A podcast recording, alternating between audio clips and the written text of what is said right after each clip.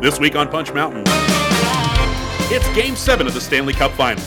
Luc Robitaille and the Pittsburgh Penguins face off against Chris Chelios and the Chicago Blackhawks. It's winner take all for Lord Stanley's Cup. Also, Jean-Claude Van Damme saves the Vice President from Paris. More on that and your late local news after the game. Don't leave your seat because we're watching Sudden Death. Punch Mountain starts now.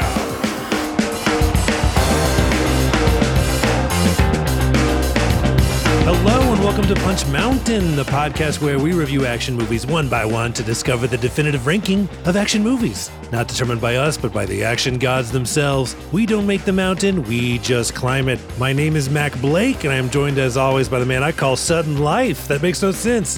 Mr. David Hada. David Hada, how are you?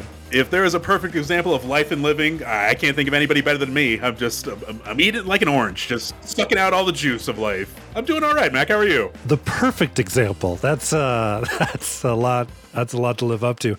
I'm doing good, David, especially because uh unlike Debbie Gibson, I do not think we're alone now. Because we have our very first, that's a terrible intro, but we have a very first guest on Punch Mountain. Very excited. Please welcome comedian, actor, filmmaker, animal advocate, occasional storage warrior. Is that correct? One, one time. Kerri Lendo. I waved. Yay. I waved. Hi. Because your friend and, and ours, Lisa Delarios, is like on Storage Warriors. yes, I, uh, Lisa Delarios is a storage warrior. And I weaseled my way on once. I'm going to try to weasel my way on again. And that was my five minutes of fame. but there might be more in the future. We, you know, I mean, people are dying left and right, so you could just be collecting all all kinds of stuff pretty soon. Mhm, mhm. Fingers crossed, everybody. I love old stuff. Give it to me. I love ratting through it. All right, we, Rat- we can clip that. ratting through it. By the way, uh, you do like so much stuff, and like we're acting like Storage Wars is some sort of like tentpole moment in your life. It is not. I mean, well, maybe it is. You tell me. I mean, I honestly love the idea of going through storage. Lo- It didn't have to be on TV. I was very excited to go through. I've I've done some like off camera with her, like when she's done filming. I love it. David, you used to have a storage locker, right? I did. That's right. When I left Texas, I was like, "Oh, I'll leave this stuff here because once I get a place in San Francisco, then I can move all my stuff." And so, like, I had it for about a year, and then I was like, "I got to start getting rid of this stuff. There's no way I'm getting a place in San Francisco." So, like, there was a year of having storage, and then there was a year of watching my entire life just kind of get sold off on eBay, uh, one pallet at a time. Did you default and they got rid of it? No, no, I, I stayed up on payments. Oh, you you got rid of the stuff. I, I finally realized I, I'm not going to have kids. I'm not going to leave this stuff to anybody. Like, does anybody really want my Pearl Jam posters? So, like, that was gone. Well, back it up, David. If your storage unit was to get storage board, what would have been the marquee item? They would be like, oh, yes. I had a lot of baseball cards in there that I didn't tell anybody about. Thousands of dollars of baseball cards that uh, just I sold for pennies on the dollar. You, you didn't tell anybody about Were you supposed to declare it or something? Well, I was waiting on my deathbed. I was like, "There's more cards," and then I'd fade off. But uh, I didn't get to tell anybody because I just sold them.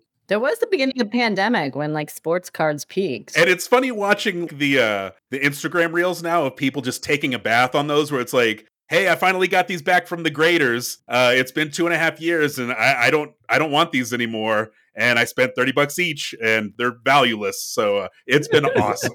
Man, we uh, we follow different Instagram accounts, David. Uh, but also, speaking of sports things peaking, we on this episode are going to talk about maybe the pinnacle of all sports action movies. We'll find out Sudden Death, starring Jean Claude Van Damme as a fire marshal. Even though he's a fire marshal, I do call this movie Hockey Cop, is what I call it. Now, Kerri Lendo, as our guest, this was your choice. What made you choose the movie Sudden Death? I'm glad you let me clarify why I chose my favorite movie, Sunny D. it was not, it was not Yes. my first choice. I first my first thought was Haywire. I don't know. Do you know the Soderbergh? Oh, yeah, yeah, yeah, with uh, Gina Carano. But it stars um, Lady Mandalorian. Yeah. So I was like, oh, that's she. You know, we don't need to bring up politics into Punch Mountain. And then I thought, I mean, I think I thought Kindergarten Cop, but that's not straight action. That's more parody comedy. So then my next thought was to send you a list of like 30 movies. And so when you email back, we're watching Sunny D. And I was like, oh, I guess I put that on the list. I kind of forgot. because it was a list of movies like I'd seen that I like. Some of them were like borderline genre wise, like Point Break is that an action movie? Not really. And then some of them, uh, you know, I wanted to do big list because I didn't know which ones you have taped before. I wanted to give you a lot of options. You know, there's probably some you taped that haven't come out yet. And I think I put Suddy D on there because I never seen it. I love a real, just good premise based movie. Like this is the premise: we're in a hockey arena. We gotta save the president. End of story. And you know, it, it, I've watched a lot of JCVD. I watched a lot of his movies in college. I feel like we would just kind of rent everything from the video stores before the internet, before even like video stores didn't have like an unlimited amount of movies. So you just rented almost everything by the end of senior year. But I'd never seen Sudden Death. Shout out to the snobbish way you said internet. The uh, you, coastal elites, the in- you internet, you flyover states. to be embarrassed by my age that we weren't watching Netflix yet. Thank God, because I just would have went to class. Oh my god, are you kidding me? If I had Netflix, Who would never have gone? I mean, I barely went, and I didn't have Netflix. So, if I got this correct, you basically went into a fugue state, and then in some fever dream, you wrote down sudden death. But I was anticipating maybe the reason was because you are uh, uh, originally from Pennsylvania, and this movie is set in Pittsburgh, PA, at a Pittsburgh Penguins game. That maybe there was some sort of Pennsylvania connection to it, uh, which maybe that was maybe that was a, a stretch. Well, the thing about Pennsylvania is Pittsburgh and Philadelphia are separate states. We commingle at Penn State University when we go there after high school because we didn't get into our reach schools. And then we meet each other. But I've only been to Pittsburgh once. I mean, it's like a, I forget, a five or six hour drive. So it's not, not a place. I've only been there once, although I liked it and I had fun and I ate the Castle of Kings, local reference. And, uh, you know, I had a salad with french fries on it, stuff like that. that's no way to live.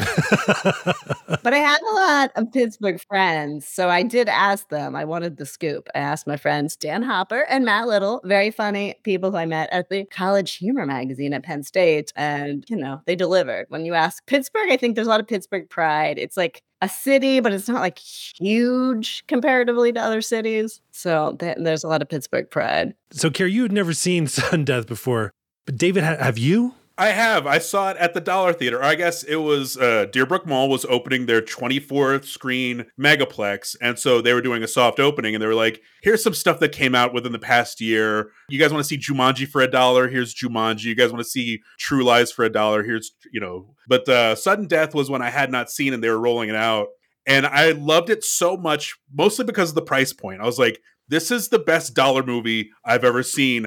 I'm just going to encase this in amber like I do with a lot of movies, and I'm never going to revisit it again. I don't want to ruin my memory of this awesome time I had in the movie theater. So I have not seen this movie in close to 30 years. I did. I watched this movie once with Master Pancake, and we only watched like a part of it. And I thought I had a pretty good memory of it. And then as soon as I hit play on this thing, uh, I was like, whoa, I sure didn't remember this child death to start the movie.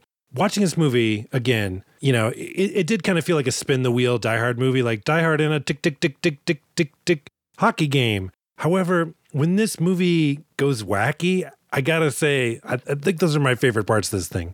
Now, Kerri, to pick up a thread that you were putting down, I had one major question while watching this movie, which is wh- why did the NHL and the Pittsburgh Penguins, why did they sign off on this film? But you were saying your Pittsburgh friends, when you reached out to them, wh- wh- where did that go?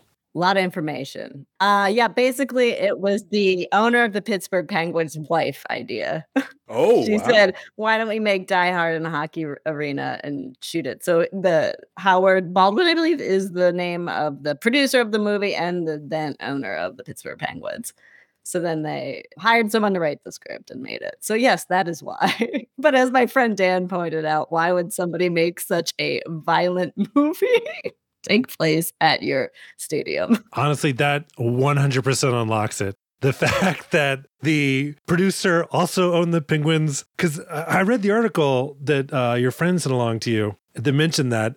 And they asked the producer, like, what'd you think about this movie? And he was like, I love the movie. I love my wife. Because the fact that this might have been a vanity project. But yeah, in the opening credits, it says, based on a story by Karen Baldwin, a story, which kind of reminded me of that. Um, I forget the name, but the beginning of Cliffhanger was like based on a premise by, you know, Cliff H. Anger or whatever his name is. And that article is uh, in the Athletic, and it's called "I Saved Your City: The Oral History of Sudden Death," and it's very good. It's very good. It's maybe better than the movie. it, it, it kind of is. It goes into why Luc Robitaille was in the movie and not Mario Lemieux, which I had a question about. It's it's very helpful. Yeah, this is what you do with your money. This is what you do with wealth. You you strong arm your way into Hollywood and say, what if we use my facilities and my team and my logo and my likeness to make a movie and I'll just I'll just collect producer residuals for eternity because as we know this was a blockbuster so I'm sure they're they're cashing those checks left and right still to this day. And Matt and Dan did say to the Pittsburghers that uh, bad n- bad Yinzer accents, not very good Pittsburgh accents. They said, and that one of Matt's friends was an extra in the movie, and said it was mostly cardboard cutouts. You know, there was scenes where they would show the announcers, and you'd see the upper deck, and I was like, "This crowd is not moving." It reminded me one time they were filming. I think it was a Johnny Knoxville movie called The Ringer, where he pretends to be a special needs ath- uh, athlete and they filmed it at the um, Texas State Stadium. And I was dating someone who worked there at the time. I remember driving past the stadium and being like, "What the fuck?" like looking up and like in every eighth seat was a non-moving person, and I was like, "Huh." And then you find out later they're just like dummies, like uh, the top halves of like I don't know CPR dummies or whatever, seat filler dummies that are just in this stadium. It was very weird one other Pittsburgh insight. They said all Pittsburghers love every Pittsburgh movie, a lot of Pittsburgh pride, even if it's bad, even if it's sudden death, except they hate Sienna Miller. Why? What? She shot a movie there and talked shit. I read it. She called it Schittsburg. And so now she's banned. So she's the one who called it Schittsburg. I wonder what that movie was. Hopefully it wasn't uh, G.I. Joe Rise of Cobra. yeah, they shot that in Pittsburgh. it looked like a war zone. They might have. Dark, Dark Knight Rises was shot in Pittsburgh. I'm going to go ahead and spoil one of my punch ups now. Let's digitally put Wiz Khalifa in the uh, special edition release of uh, this movie. He could catch a hockey puck or something. Before we go any further, I think it would help to clear up some common questions. If you search sudden death on Google, the results include these frequently asked questions, so we'll do some quickly provided answers. David, what is the most common cause of sudden death? Uh, the most common cause of sudden death is Jean Claude heart damage. Mac, what does a sudden death mean? Well, David, technically speaking, it's any death where you don't get to choose the clothes you wear when you die. That was big back when they were making like dictionaries and stuff. Kerri, how does sudden death work? It's um, a competition to see who can die of malaise first. I usually win. I am a ghost. David, what can cause sudden instant death? Hot water and noodles. It's sudden and it's instant, and it's death. That sounds delicious. All right, before we discuss the story of a French Canadian man who would rather fight a small army of murderers than go to therapy, let's check in with some friends whose therapists refer to their sessions as, ugh, more of this mess. That's us. It's a friendship check in. Our friendship. David Hada, how you doing? For real. I'm doing well for realsies. It's been an interesting week. My parents came to visit. I haven't seen them in about three years. It was a lovely time. I told them about the podcast. They asked no follow up questions. It was the perfect visit. How about you, Mac? How are you? Well, David, you live in a notable Colorado town. Was there any sort of like oh, while we're here, we want to do this or smoke that. No, because they had to follow my parameters because, you know, we're still taking COVID precautions very seriously. We haven't, we live in an immunocompromised house, so we're not really going out that much. So it was like, okay, you can come visit Denver and you can come visit me, but we're hanging out in my backyard. We're eating lunch out here. If you go inside, you're wearing a mask they stuck to it. But yeah, we didn't get to go to like Meow Wolf or anything like that. But you know, I I tried to tell them. I've told anybody who like comes to visit, hey, can you recommend any good restaurants to eat at? And I was like. I used to eat at like three restaurants. They all closed because of the pandemic. So I have no point of reference to Denver. It really is just like I'm in my compound. I'm in my shelter. I have become the the king of like the Davidian. Well, I can't call it that. Maybe we're just like a branch of it. Maybe we're just like the branch. well, that doesn't work either. But uh, I'm just I'm we are an island unto ourselves. Kerri Lendo, how are you doing? Here's our friendship check-in with you. It's been so long. How are how are you doing? I'm doing good. I'm about to move apartments, so I'm using it as an excuse to not do anything. Ugh, can't work on that. Can't do that. Can't meet up. Can't. Gotta move. Oh, I, I wish I could, but my hands are tied. Oh, I'm sorry. Yeah, I got old medicine to throw out all day long. Are you still staying in the Los Angeles area? Oh, should I give that up? I'm sorry. Unfortunately, I'll still be in LA. No, I like LA.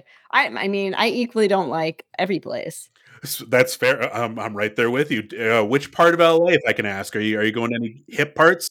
I'm in Virgil Village and I'm staying in Virgil Village, which nobody knows what that is because it's kind of made up. It's not it's not really Silver Lake and it's not really Koreatown and it's not really Los Feliz. Somebody told me it is also known as the anus of Silver Lake. That's not cool. But it, it does make sense if you've been there. Okay. it's very close to uh, living under the 101. got it, got it, got it. I know how you LA freaks get down. That that area probably sees a lot of attention. it's cool, but my lungs will give out soon because I do live like under the 101. Like it's definitely like health rating wise, not a good location. But oh, I can get anywhere on the 101 very easily. Talking that LA talk, it's all freeways. Oh, I thought Mhm. 101 was a radio station. Actually, there was a list. it was some clickbait. It was like coolest streets in the world. And the number one American street on there was my street. Whoa. It was number 11 in the, in the world. What movie ha- have they shot there to make it that high on the list? Nothing. But they do have Elliott Smith's Miss Misery video. He comes out of the smog cutter, which How about that? which is now which has become many other bars since then. That'll do it. Hip trend center Elliott Smith. What's that guy up to now? Mac Blake, how are you? I'm doing good. We're going to the tri-state area here, Denver, California, Texas, and uh, where I live is uh, a fucking misery. It's the worst, and it's so hot that you know I have a I have a kid, and like we'll watch watch TV shows like Peppa Pig, and Peppa's playing outside, and it's like, oh, uh, you see that sun? That's a place we cannot go outside because it is too hot. And so we're like scrambling for any kind of like indoor activities to do on the weekends. And so we're seeing a lot of like traveling children's entertainment shows. Like I'm I'm the complete sucker for them. So yes, last week we ended up at Jurassic World Live, a stadium show with uh, people. There was a little there's some fire effects, and then there's like people in some dinosaur costumes. All right, I wouldn't go so far as to say it was upsetting, but I did dwell upon it. And that is the fact that it is not Jurassic Park live, it's Jurassic World live. And the the little the live show, which was, you know, people kind of like moving around like human puppets to pre-recorded dialogue that was played over the PA system. They were referencing like, "Oh, is this the dinosaur that Owen Grady trained?" Which I think that's the name of Chris Pratt's character in the Jurassic World trilogy. Oh no. And it's like, man, the show assumes that we all know Jurassic World plot points like inside and out. And that kind of bummed me out in a way. Well, but you also realize it's not for you. I mean, I'm not saying that condescendingly. You realize it's not for you. So conversely, you would have to expect the kids to understand who Alan Grant and Ellie Sattler are. So which would you prefer, Mac? You don't need to reference any character. It's just there's just dinosaurs. It's fine. you don't think kids today like the first one better? Do kids today give a shit about Jurassic Park? I mean, I look, that stadium was packed. I, yeah, I guess they they must, right? Because the first one, you know, it's like a horror movie, and also one of the greatest action movies of all time, according to this podcast. But uh, but yeah, they probably do. They, I feel like they must like it, but they must know it's better. Well, I think that depends on how insufferable their parents are. Where it's like, all right, you're gonna have to watch all of these if you're gonna enjoy the one that you like. Like, I, no, it depends on the parents. The only Jurassic Park stuff that my kid has been exposed to is there's a Netflix series called Camp Cretaceous, which is, yeah, it, it's kind of like it takes place in the Jurassic World trilogy. And it's a bunch of kids that go to camp on the island and then get like lost and have to fight off dinosaurs. And one of them befriends a little Ankylosaurus, I think its name is, uh, called Bumpy. They like shoehorned in a Bumpy cameo into this live show. They're like, hey, look at this cute little dinosaur. Is this the one the kids call Bumpy? Audible cheer from the crowd. So uh, shout out Bumpy, I Aw. guess. Bumpy's a great name for a pet. Bumpy is a great name. It, yeah, and this is like a is a bumpy little dinosaur. Now, did my son like the show? Uh, when it was almost over, he asked if this was the end, and I said yes. And he says, "I never want to leave. I want to stay here forever." And then when the show was over, he goes, "This was so boring." So there you go. I'll never win. David and Kerri, is it time to drop the puck and slap on the skates? Mac, get only two tickets for us. We're going in. Before we go in this thing, in case someone has never seen the movie Sudden Death, or in case they have, but it's been a while, David, would you mind level setting, giving the back of the box description, maybe? Of course I can. Action superstar Jean Claude Van Damme teams with Powers Boothe in a tension packed suspense thriller from the director of Running Scared, The Presidio, and Timecop. Inside the Civic Arena, 17,000 rabid hockey fans gather for the Stanley Cup final game. Including the President of the United States. What they don't know is that someone is planning to have the building and its inhabitants blown to bits. Van Damme portrays Darren McCord, a father who brings his two children to watch the Pittsburgh Penguins versus the Chicago Blackhawks. But when his daughter is suddenly taken hostage by terrorists, their special night turns into a deadly race against time. Her sinister captor, Boothe, is demanding delivery of a billion dollars from the U.S. Treasury by game's end. With thousands of lives at stake, Van Damme frantically sets a plan in motion to rescue his daughter and abort the impending explosion before the final buzzer. 1995, 111 minutes, directed by Peter Hyams, rated R. Good God, how big was this box? That was the, the longest description I've ever heard. It- you got to go for the VHS boxes if you want the longer description. This was back when they were trying to sell the movie to people at Blockbuster on Fridays. It's one of those oversized boxes like porn used to come in. Well, you, you needed all the description you can get on the back of those. Like I got my porn the same way most people did in a uh, manila envelope mailed to me from uh, a Pacific Rim nation. Uh, so somebody at Blockbuster or your local mom and pop video store, they're picking this up and they're like, "Yeah, but who's playing the hockey game? Oh, Pins versus Hawks. Okay, that's fine." A lot of not necessary info in this thing. But Mac, don't forget who produced this movie. You better believe the Pittsburgh Penguins are going to be mentioned in this. That's true. Actually, you know what? The fact that this movie is produced by hockey-oriented people who also look, guys, they didn't stop here. They made other hockey movies. Mystery Alaska, starring Burt Reynolds and Russell Crowe, produced by the Baldwins as well. The other Baldwins. Last thing is we need is another Hollywood Baldwin family. All right. How does this movie start? Mac, this movie starts where else in Pittsburgh, Pennsylvania. We get a very brief prologue where we meet Darren McCord, played by Jean Claude Van Damme, a firefighter having the worst day. Then we fast forward two years to Game 7 of the Stanley Cup Finals. Darren was able to score two tickets since he works at the arena as a fire marshal, so why not break the terms of his custody agreement and take his young son Tyler and younger daughter Emily, played by Ross Mallinger and Whitney Wright? Meanwhile, the dapper and sinister Joshua Foss, played by the dapper and sinister Powers Boothe, is putting the finishing touches on a mysterious plan and its hundreds of moving parts. So let's talk about the opening of this movie, Mac and Kerri. Let's talk about what I like to call the tragedy prologue that preceded a lot of 90s action movies. I think Twister had someone getting sucked up into a twister, uh, Speed had the elevator of death, and so this one has uh, our introduction to Jean Claude Van Damme as a uh, down on his luck firefighter. Kerri, do you remember the movie Die Hard? Reginald VelJohnson, the dad from Family Matters, plays a, d- a cop named Sergeant Al Powell. Do you know why he's uh, riding a desk these days, more or less? Do you remember the reason? I can't remember. Oh, he shot someone. Did he shoot someone? He did. Yeah, he shot a kid. Yeah, that's right. He shot a kid. Now, when you were watching Die Hard, were you like, why don't they show that? that one sentence thing that we could all grasp. Why didn't we get to see that dead kid? Why don't they show it and kind of linger on the the face? Why don't they uh, die into camera, eyes looking straight at you? In a movie called Sudden Death. I mean, if you're going to call your movie that, don't have that. That is really funny because yes, we get to see Jean Claude Van Damme, uh, or sorry, Darren McCord. Darren. Jean Claude Van Damme could be a lot of things. There's no fucking way he's a Darren, but he's a fireman and he's like trapped. He's like, no one's coming to help me, and I have a little girl.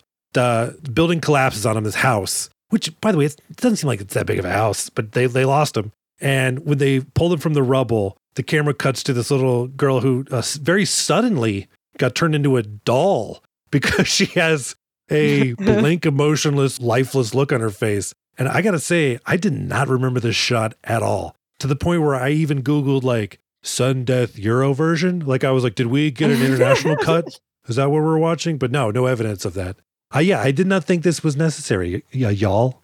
It is gratuitous. So, if you read the Athletic article about the making of Sudden Death, you get the sense from a lot of people that Jean Claude Van Damme was a real horse's ass.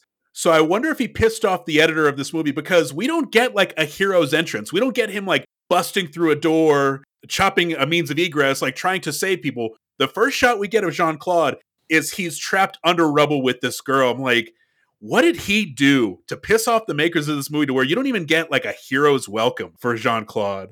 Yeah, it's brutal. You know, look, I don't mean to be a Jean Claude Van Damme uh, apologist, but yes, in that same article, David, it mentioned that uh, JCVD had just broken up with his wife and had uh, rebounded with a lot of cocaine at the time. So uh, I'll, I'm going to cut him a little bit of slack because he was uh, he he was gacked out of his mind apparently. But we jump forward two years and something's not right in Pittsburgh. Like we see this scene where some like security dudes, I guess, are in a car and they're like on their way to the game. and another car rear ends them. The security guys get out, and this dude who looks like a uh, kind of a heroin version of Bono sticks his head out. And he's like, "Hey, uh, we lost a, I lost my dog." Which what? What? He's like, "Yeah, so we were looking for my dog. That's why I hit you." A couple seconds later, they these guys are they're bad guys, and they oozy everyone to death. Uh, which a lot of overkill in this scene, over explaining why, and then over oozing people. But I gotta say, y'all, if these are the bad guys in the movie, these guys are bad.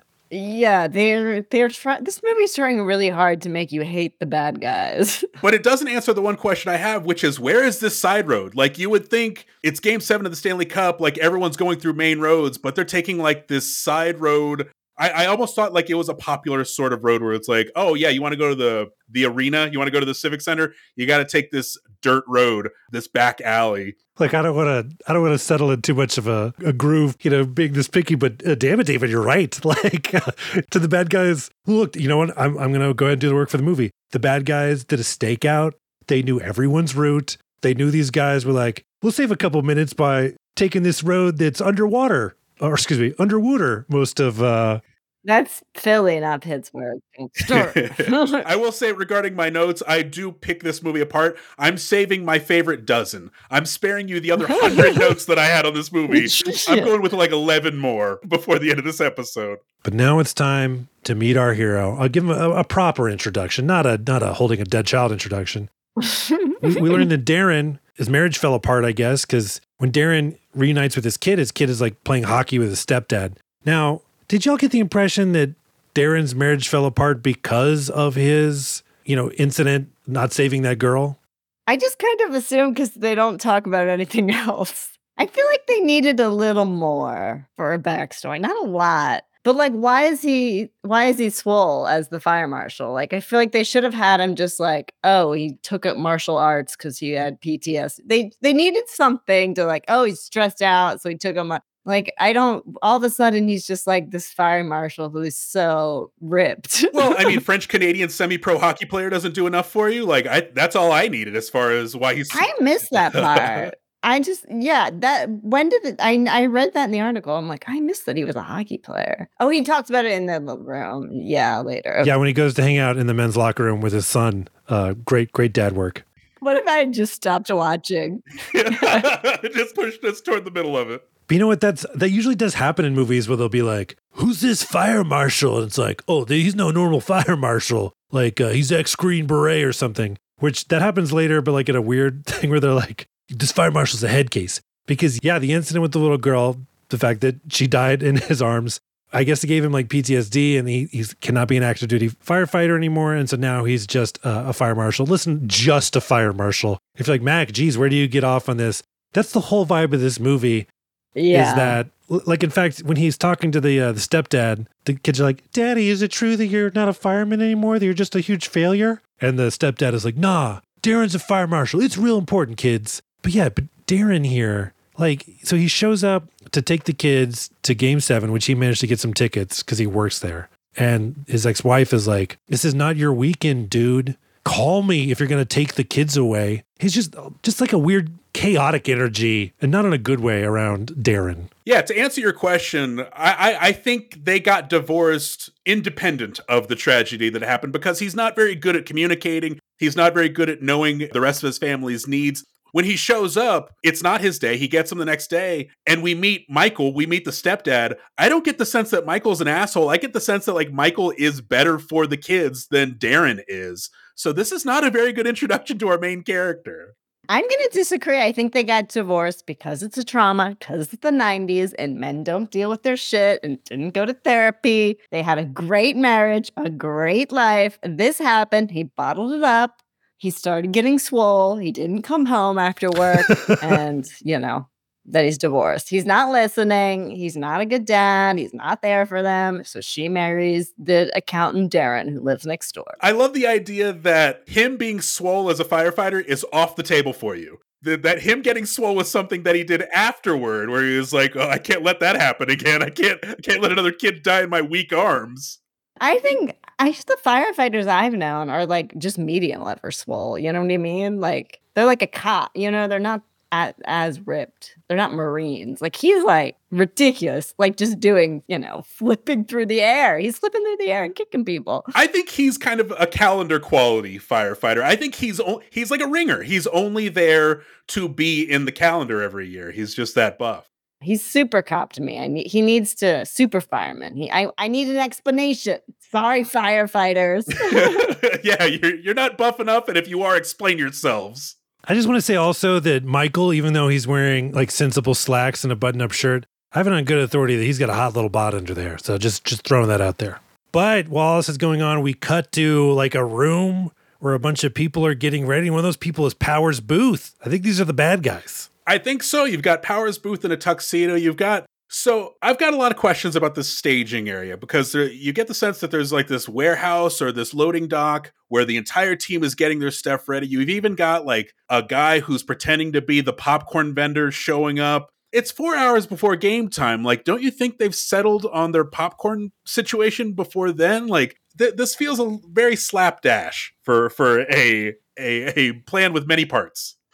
I think you just got to go over a plan like that over and over. But these guys don't have to because they wordlessly look at each other and then Powers Boothe sets the timer on a stuffed Pittsburgh Penguins toy. And then without saying a word, they all just go about their biz. I know one thing about these guys they're bad, sure, but they're also pretty cool. But then also this stuffed Pittsburgh Penguin. So like he sets the timer five minutes. Everyone kind of scrambles like, oh no, places everybody. And then the stuffed penguin blows up, but it blows up just a little bit. Like it was only for the benefit of the audience. It wasn't to send a message to anybody. It was just like, we've got explosives. Uh, I have to say it was effective. I don't know about you. I was doing the sign of the cross, like Jesus, Mary, and Joseph, please protect the people of Pittsburgh. Because if a tiny stuffed animal could explode, what, what could that mean for people? Uh, no, it made no sense. I, I don't understand it to this day.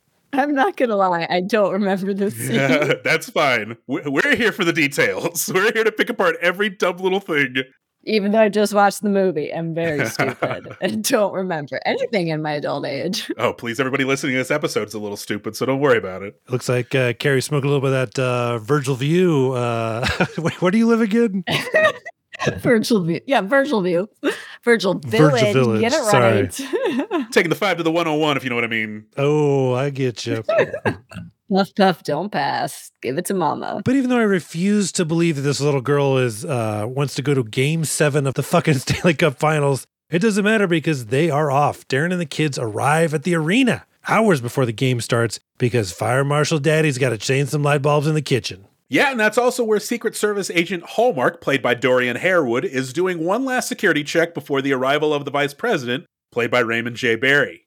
Meanwhile, we also spend way too much time with the wife of the head chef, wife played by Mrs. Roper Audra Lindley, chef played by Paul Mochnick, because I guess she's the key to Foss's big evil plan. Foss and his men sneak past some Secret Service agents and then blast their way past the others to overtake the vice president's suite.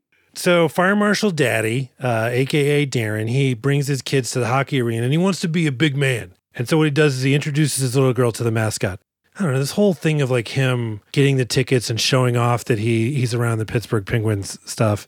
It's it, it's kind of lame and makes Darren seem kind of desperate. But honestly, like introducing your kid to like the mascot, if I was a little kid, I would think that was pretty cool. I would think that's kind of cool. I wouldn't want to get there an hour and a half before the game starts. Like at that point, you kind of feel like this isn't very special. Where it's like, oh, you get to meet the Rolling Stones. You just got to move some amps.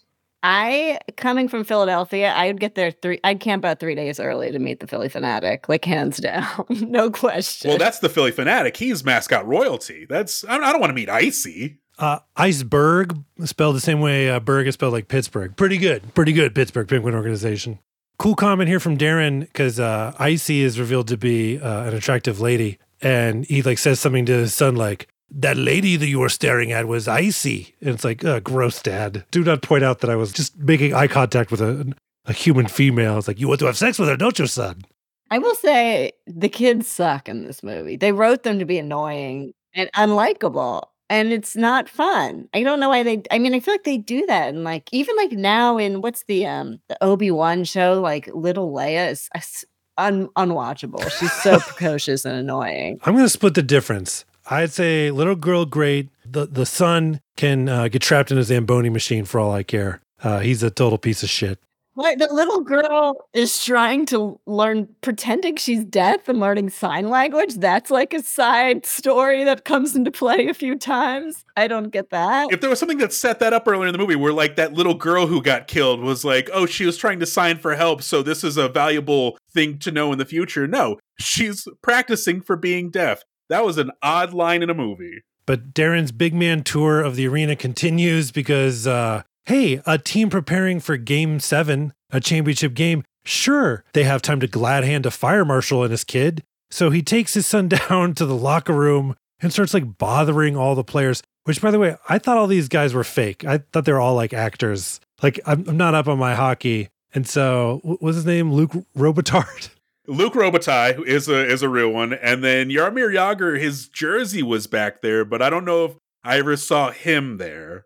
I think my friend Dan said only two of them were real hockey players, and the rest just wore the jerseys of actual players. I'm going to guess hockey players aren't good actors, so they just hired people. What? See, I wondered that because, like, you know, Mario Lemieux was the star of the Pittsburgh Penguins back then. He's not in this movie, and there's a moment where I thought, would he have helped the box office or hurt the box office if you had been like Jean Claude Van Damme, Mario Lemieux? Like, would that have helped at all? Did you read the article? They talk about how he was injured, and that's the only reason he didn't I did do see it. that, yeah. But like, I, I mean, especially the owner of the Pittsburgh Penguins is producing this movie. I'm sure he tried to squeeze that in there. It's like, come on, top line one of my one of my players, please. During the scene, we also learn that Darren used to play goalie, you know, back in a French Canadian semi pro league. So there you go. He he truly is a hockey cop, even though he's not a cop. There's also a dumb exchange here with the team's current goalie, right? Yeah, this is going to be uh, Tolliver, the goalie, and Tyler looks him up and down, and he says to his dad, he's like, "Dad, he doesn't have a rocking chair," implying that a hockey cop has made mention that, oh boy, Tolliver, he, he's an old man, get him a rocking chair. But like, Tyler's not four years old. He's not some little scamp who doesn't know better. He's clearly a preteen who should know how to shut his goddamn mouth when he's around an athlete. Like, you're setting your dad up to get his ass kicked. After leaving the locker room, the uh, big man tour goes to the kitchen of the arena where they meet the chef. At this point, I'm like, why are we meeting all these people with jobs? What is going on? But then it's revealed it's because uh, Darren has to make his fire marshal safety rounds. And so he's just taking his kids with them and he's meeting all these friends along the way. And Darren probably makes friends because he's a, an easygoing guy. But here, when they meet the chef, the chef makes Darren change a light bulb, which uh, his kids are kind of stunned by. This is where they drop the ball again. I feel like I could have written sudden death so much better. Like he should have been fiddling with wires on a fire alarm. Like somebody's fire alarm should have been beeping. Like there should have been a wire cut because then it would have made more sense when he was diffusing bombs. You're like, oh yeah, he knows wiring. But no. Hold on, you don't believe that this fire marshal slash disgraced firefighter knows how to defuse bombs? Uh, are you lost on that part of this movie? I want more uh, explanation and foreshadowing. Spell it out. These kids are like continually disgusted that their dad is a fire marshal. Here's the problem with this movie is that we put firefighters on too tall of a pedestal, right? Because fire marshals, they keep people safe. They're inspecting things. It's an important job, right? I'm sorry that, uh, you know, just because he's not a, a firefighter. To look at him with disgust, like, oh, he's changing light bulbs. Oh, he's checking means of egress. What a loser. Like, okay, yeah, maybe fuck these kids a little bit. I think if my dad almost died in a fire, I'd be happy he wasn't a fireman anymore. But these kids, uh, not so much. Want their dad to go out in a blaze of glory or nothing. no pun intended. Nice. and while we're talking about snotty kids, I think there's also an implication here that, like, ugh, our dad is someone who takes orders from a chef. I think they're also shitting on this chef. I have a question. Um, I've never worked in a restaurant because I would drop everything immediately, never make it to a table. Do chefs really wear those puffy hats in restaurants? I did uh, go to a, a, an NBA game one time where we had tickets at like the um, I don't know what level it is, but there's a fancy buffet accessible through three quarters of the game there, and there was somebody like in a ha, fancy chef's hat slicing some roast beast, and uh, I, had, I well I appreciated the little like uh, the little floofy hat uh, but yeah, this kitchen, it, it makes no sense. All right, after you deliver the vice president's meal, shut this kitchen down. It's like, okay, well, this kitchen probably exists to make other people in box seats food. But then also later on, there's food still cooking. So I guess when people left, they're like, oh, there's a steak on the grill. Well, fuck it. Like whatever happens, happens to that steak. Kitchen safety was low. They left those fry. I've never worked in a kitchen, but you don't leave the fryers on. Do you think the terrorists like killed an OSHA inspector who was supposed to come? well, because they, they even say, like, all right, when you guys leave, the chef is going to close down all your stations. Like, you've never been in a kitchen. Like, hell, he is. He'd literally rather die. He'd literally rather get shot by by people in disguise than clear, than shut down stations for other people. But while the Secret Service agent is going about his inspecting rounds, he's like the only person who is allowed to green light people going up to the vice president's suite is this head chef. So if the terrorists are going to get to the vice president, they're going to have to somehow get to this chef. David, how do they do that? By taking his wife, Mrs. Roper Audra Lindley. There's going to be some cool guy assassin who like shows up at her house and he's like, "All right, just let's just walk inside like I'm your nephew and you're happy to see me." And so he sits her down and he says, You're going to call this number. And she says, That's my husband's work, which I could never tell you a phone number these days. Mm-hmm. And so, like, she's got to call and tell her husband the instructions as to what she wants them to do. But this is completely unnecessary because we're just minutes away from Powers Boothe and his men opting to shoot anybody in their way. So this bit of finessing is not necessary to this movie. So you think Miss Roper had like a minimum amount of stage time she'd do to be in it, so they had to stretch it a little? Or? Now I'm starting to wonder if like she was a friend of the producer, if it was like we need star power wherever we can get it. It was so unnecessary. I thought she was like the president's grandma or something. Like I didn't understand why they were at her house. Hold on, real quick. Let me write that down in my uh, screenplay idea book. President's grandma or president, president grandma. That's better. Okay. No, but you know what? Honestly, David, I think you hit it on the head with these hockey first producers, like all bets are off. Especially because if the idea of this is like some sort of vanity project where it's like, my wife's got a great idea for a movie. Yeah, she's a peach. Like the, maybe she was like, honey, I watched the first edit. We need more of her. We this movie needs more Audra Lindley. And the whole setup, you know, we're with her for maybe a good two minutes. It's just to make the phone call and then also be terrorized by Cool Guy, which sets up like oh no, is he going to be rotten to her or something? No, he just shoots her a minute later. He just ends up with a packet of fig Newtons for no goddamn reason. Yeah, David, but when he makes the chef's wife call the chef, and it's like, you do what we say, you let in these bad guys or we'll shoot your wife. Uh, there's a little exchange here with it. The chef uh, makes some pushback against the terrorist. Let's listen to it. I swear this. If you hurt my wife, I'll. You'll what? Burn my toast? uh, I gotta say, I, I laughed at that line. I enjoyed it. I, I would have liked a moment where the the chef kind of looks at the phone like that really hurt. But now it's time for Powers Boothe to make some power moves. Okay. By the way, I completely missed that his name was Joshua Foss. In my, I don't know when they said that. Yes. In my notes, I wrote down bad guy the whole time. Did they actually say that on screen?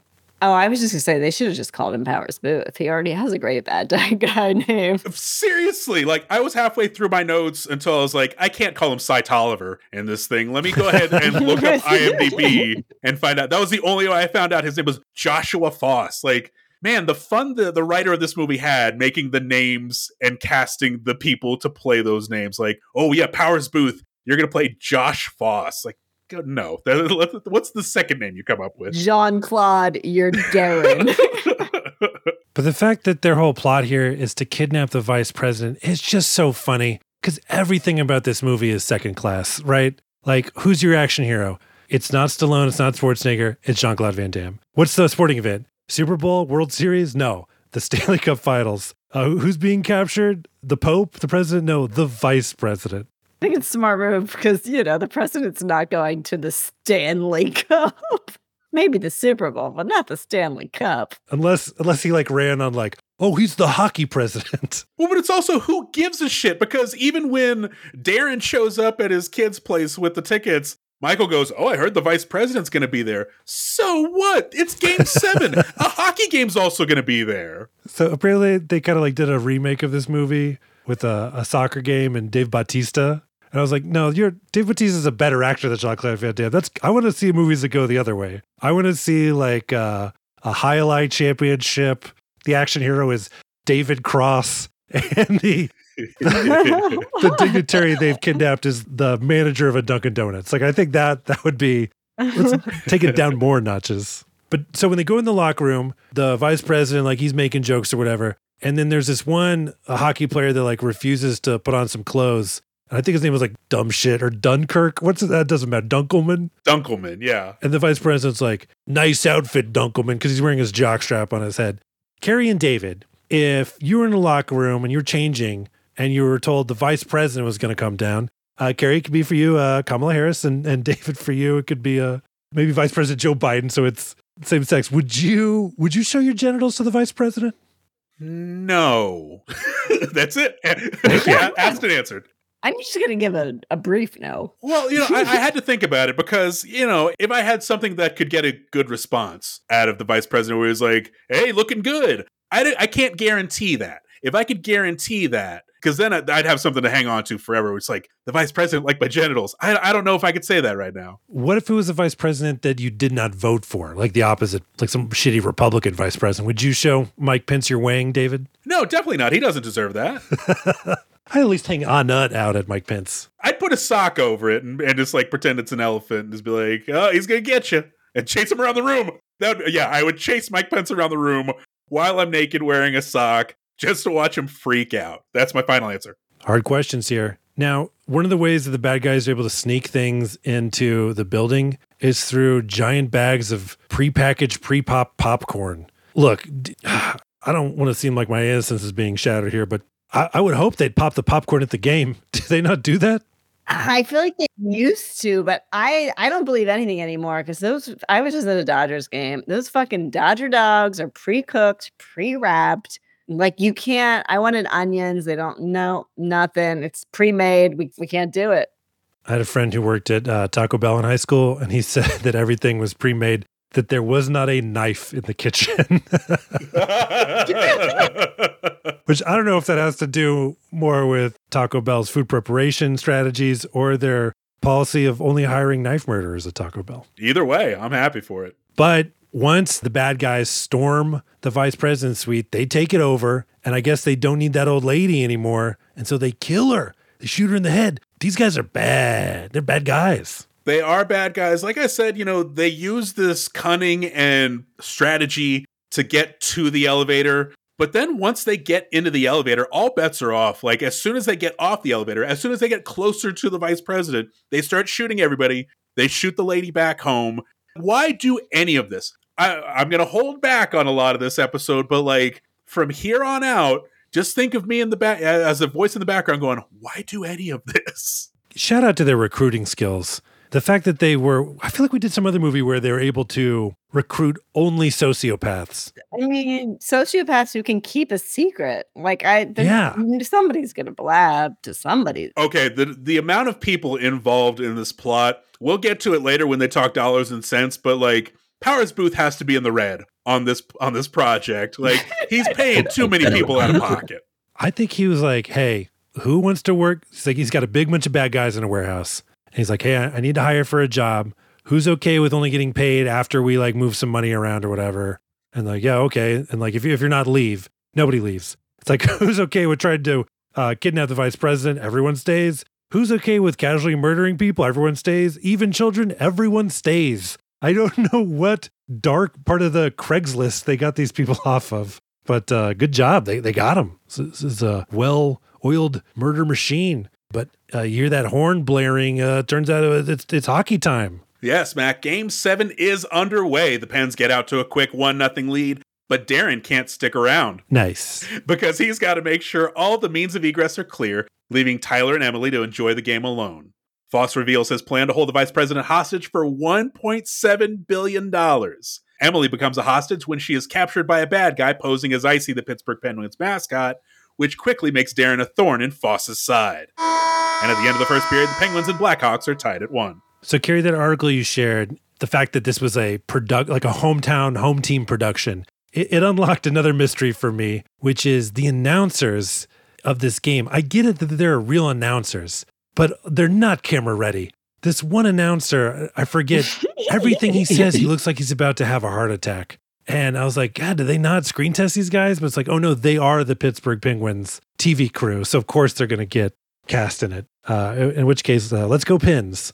There's a lot of bad jokes, and I think they have to deliver some of the worst, like puns, double entendres. I feel bad for them. There's also like a lot of like weird hockey terms or whatever. Like who's that guy? Dick Vitale would be like, you know, oh dipsy doo dunkaroo uh, for college basketball. He's like, scratch my jaw with a hacksaw or buy Sam and drink. None of this makes sense to me. None of it makes sense, but they do set it up when Michael is playing hockey with Tyler at the beginning, where he says that line. He's like, "Oh, uh, Tyler's going to shoot the goal, scratch my jaw with, with a hacksaw," and it's like, okay, again. Knowing who the producers of this movie are, they really want to get some screen time and airtime for their broadcast team and all of their catchphrases. All right, let's talk a little Powers Boothe. Kerri Lendo, thoughts on PB himself? Love him. I feel like he kind of saves this movie because who is such a psychopath? I believe Powers Boothe could be this, you know, he can overact with the best of them. And I mean that as a compliment. He chews up that scenery. I'm chewing with him. That is the perfect way to put it. He is chewing scenery because every other thing out of his mouth, if it's not exposition, it's a quip. Everyone on his team is so quippy, it feels like they had to rehearse their jokes before they got there. Like when the vice president asks him, like, what what is it that you want? And he's like, Oh, I'll tell you what I want. I want world peace and end of bigotry and no more mini malls. And it's like, you rehearsed that. Like you were sitting in the car on the way there going, What do I want? What do I I got it.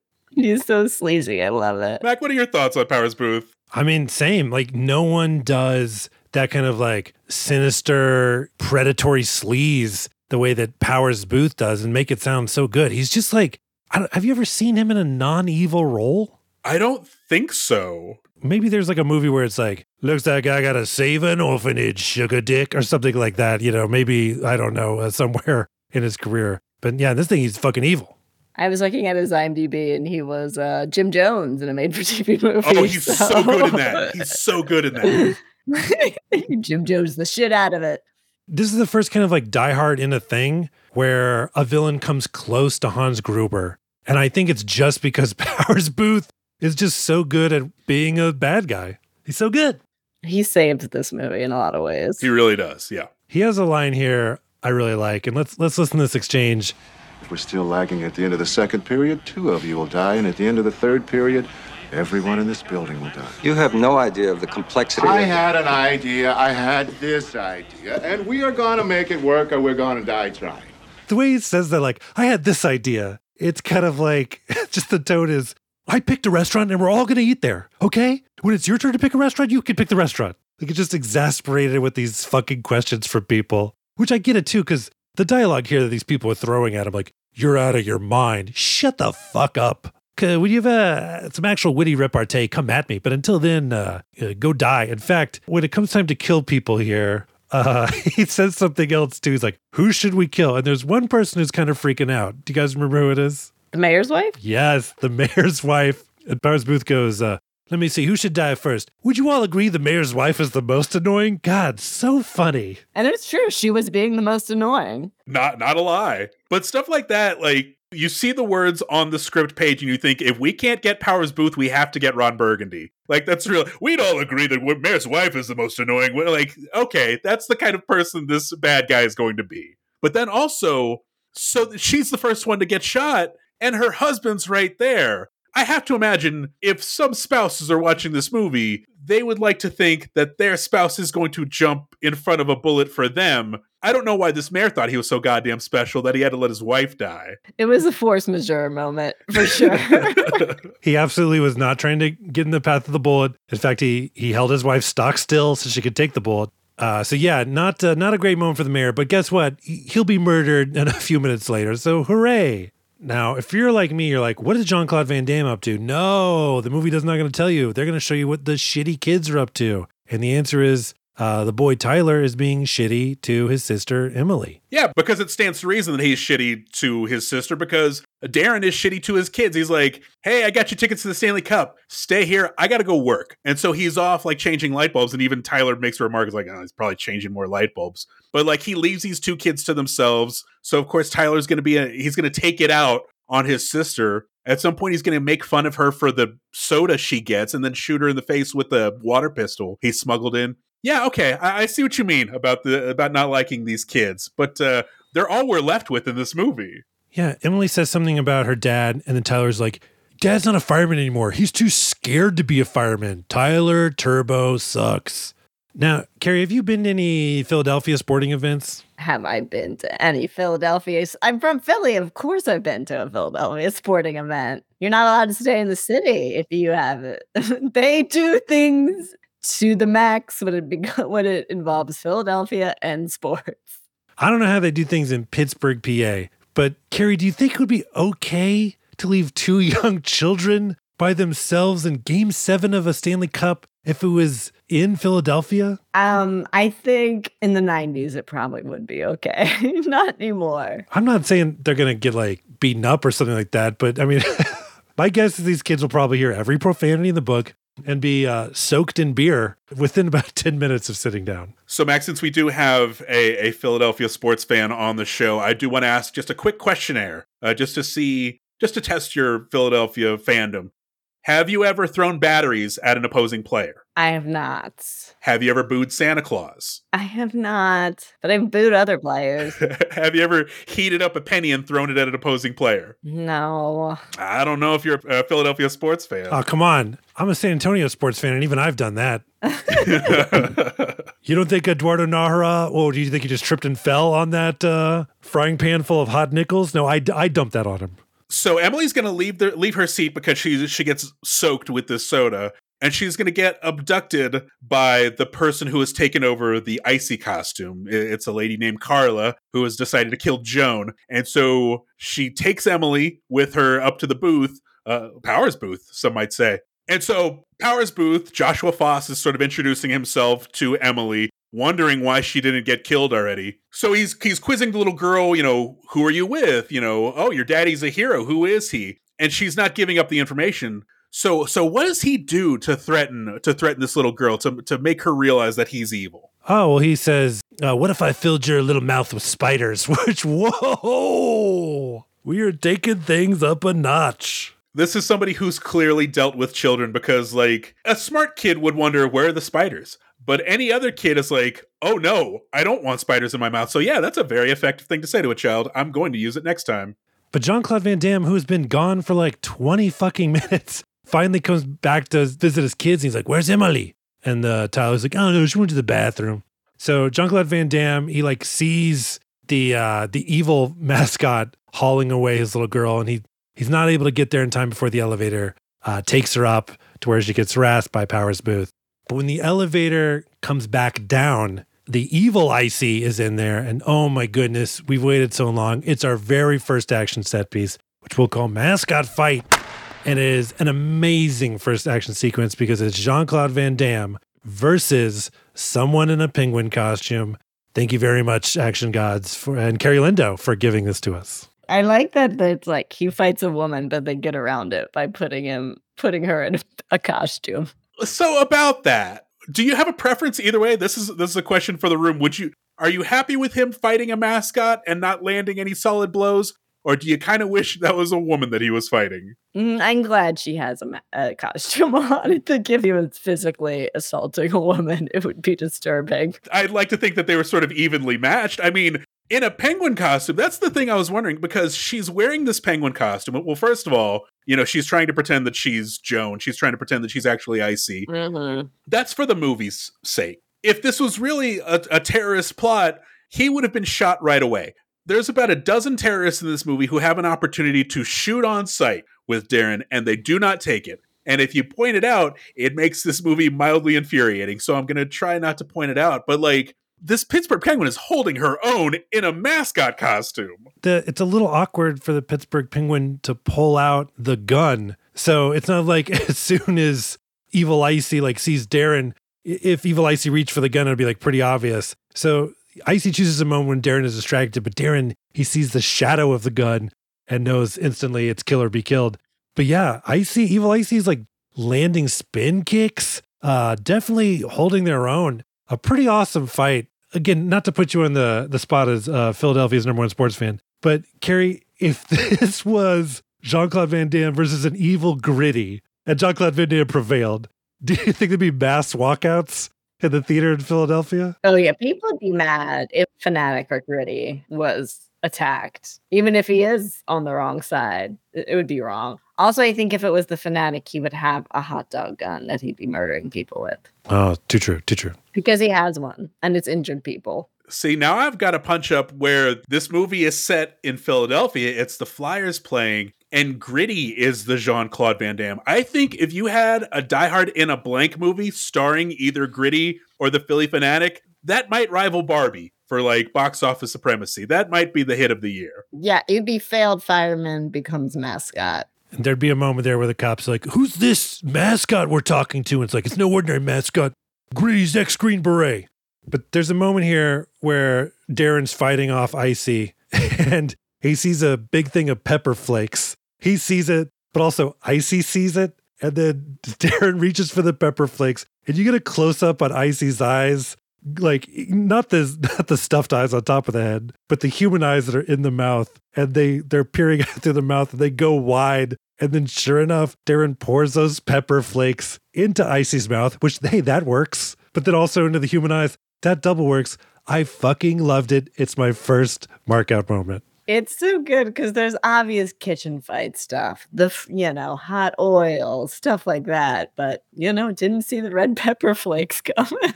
To the movie's credit, Mac does like movies that explore the studio space. So for them to use the hot oil in the in the fry bin and the deli slicer that's still on cutting roast beef, like it, it is nice to see them use those pieces of equipment around the room. Jean Claude Van Damme apparently cooked out of his mind while making this movie. Writing the screenplay and like writing the words like mascot holds Darren's head close to the, the meat slicer, like, ah, that's gotta feel good. But yeah, the kitchen, everything is still on. Even though they were ordered to leave their stations, I guess the kitchen staff got raptured because yeah, there's still fries cooking. Yeah, like they're still soaking in oil. That Icy gets the, or maybe that's the other person gets her hand shoved in. But anyway, uh, yeah, it's a it's a g- great scene no, of that's like, icy. Oh, that's Because icy? they do. They make sure you know it's still. They have the glove come off, and you see the nail polish to be like, "This is still a woman, remember?" And then her hand goes in. yeah, take that Icy. I sort of wish that at some point Darren had been like, "Time out, time out! These are fire hazards. We need to turn off all of these, all of this equipment." But when but when Icy eventually gets like choked by that thing that uh, steam cleans the dishes, Darren is just like standing there like deep breathing, catching his breath while looking at Icy's corpse. And I was like, here we go. Say a kill line. Let's let's have some funny dialogue here after you just murdered someone. But he doesn't say anything. And so just him staring at the corpse for a while, a little creepy. I have to imagine he was staring long enough to think of a line, couldn't, and then realized, "Oh, I've been here for four minutes. I, I need to walk away now." Nothing came to me. They're like, end cut." But Mac, we're going to go ahead and start the second period of this thing because that's what hockey games have. They have periods and not quarters. It's the start of the second period. Darren's going to ask the wrong guy to help him look for Emily. Darren murders his second person in the kitchen. Hallmark, meanwhile, makes contact with Foss, who informs Hallmark that no one is getting near this arena. And then Darren makes contact with Hallmark to let him know that the arena is rigged with bombs. Hallmark tries sending agents in anyway, but they either get blown out of the sky or stuffed into Zamboni. Looks like it's up to Darren to gear up and save Emily himself, and at the end of the second period, it's Hawks and Pens tied at two. So we we get a bloody Darren. He's frantically searching for Emily. He's already he's stacking bodies. He's already killed the Pittsburgh Penguins mascot. So he runs out into the arena, and who does he run into but evil Jeff Lynne? And he's like, "Hey, I need your help finding my daughter." More bad guys who don't kill Darren right away, a- and this is going to be another fight in the kitchen. Yeah, I would not necessarily call this an action set piece because it's just a, a short little fight. And Darren does manage to get all the information out of this guy, including stuff he did not even ask about. But then I, I guess the other guy thinks it's okay to tell Darren all of this because he thinks he has the upper hand. He's about to kill Darren. But little does this bad guy know, Darren's about to grab, uh, like, I don't know, pork chop bone or something, break it in half, and cram it in this dude's neck. And when he was reaching for the bone, I was like, what is he going to do with that? And then when, he, when Jean Claude Van Damme broke it in half, I was like, oh, no, he's not. And then when he stabbed that guy in the neck, I marked out again. It's my second mark out moment. What is happening? Normally, I'd be mad over going back for another kitchen fight, but they proved me wrong. It was fun. It was it was fun. It was sufficiently again, we're head scratching moments because I do have a legitimate question about Carla, the mascot. Where did she go? Like her body's not there in the dishwasher, which is what what he was going to show Psycho Jeff Lynne. He was like, hey, there is a mascot in the kitchen, and then the body's not there. That's a good question. Bad guys took it away, maybe threw it in a where uh, deleted scene where they throw it in a dumpster or something. I don't know.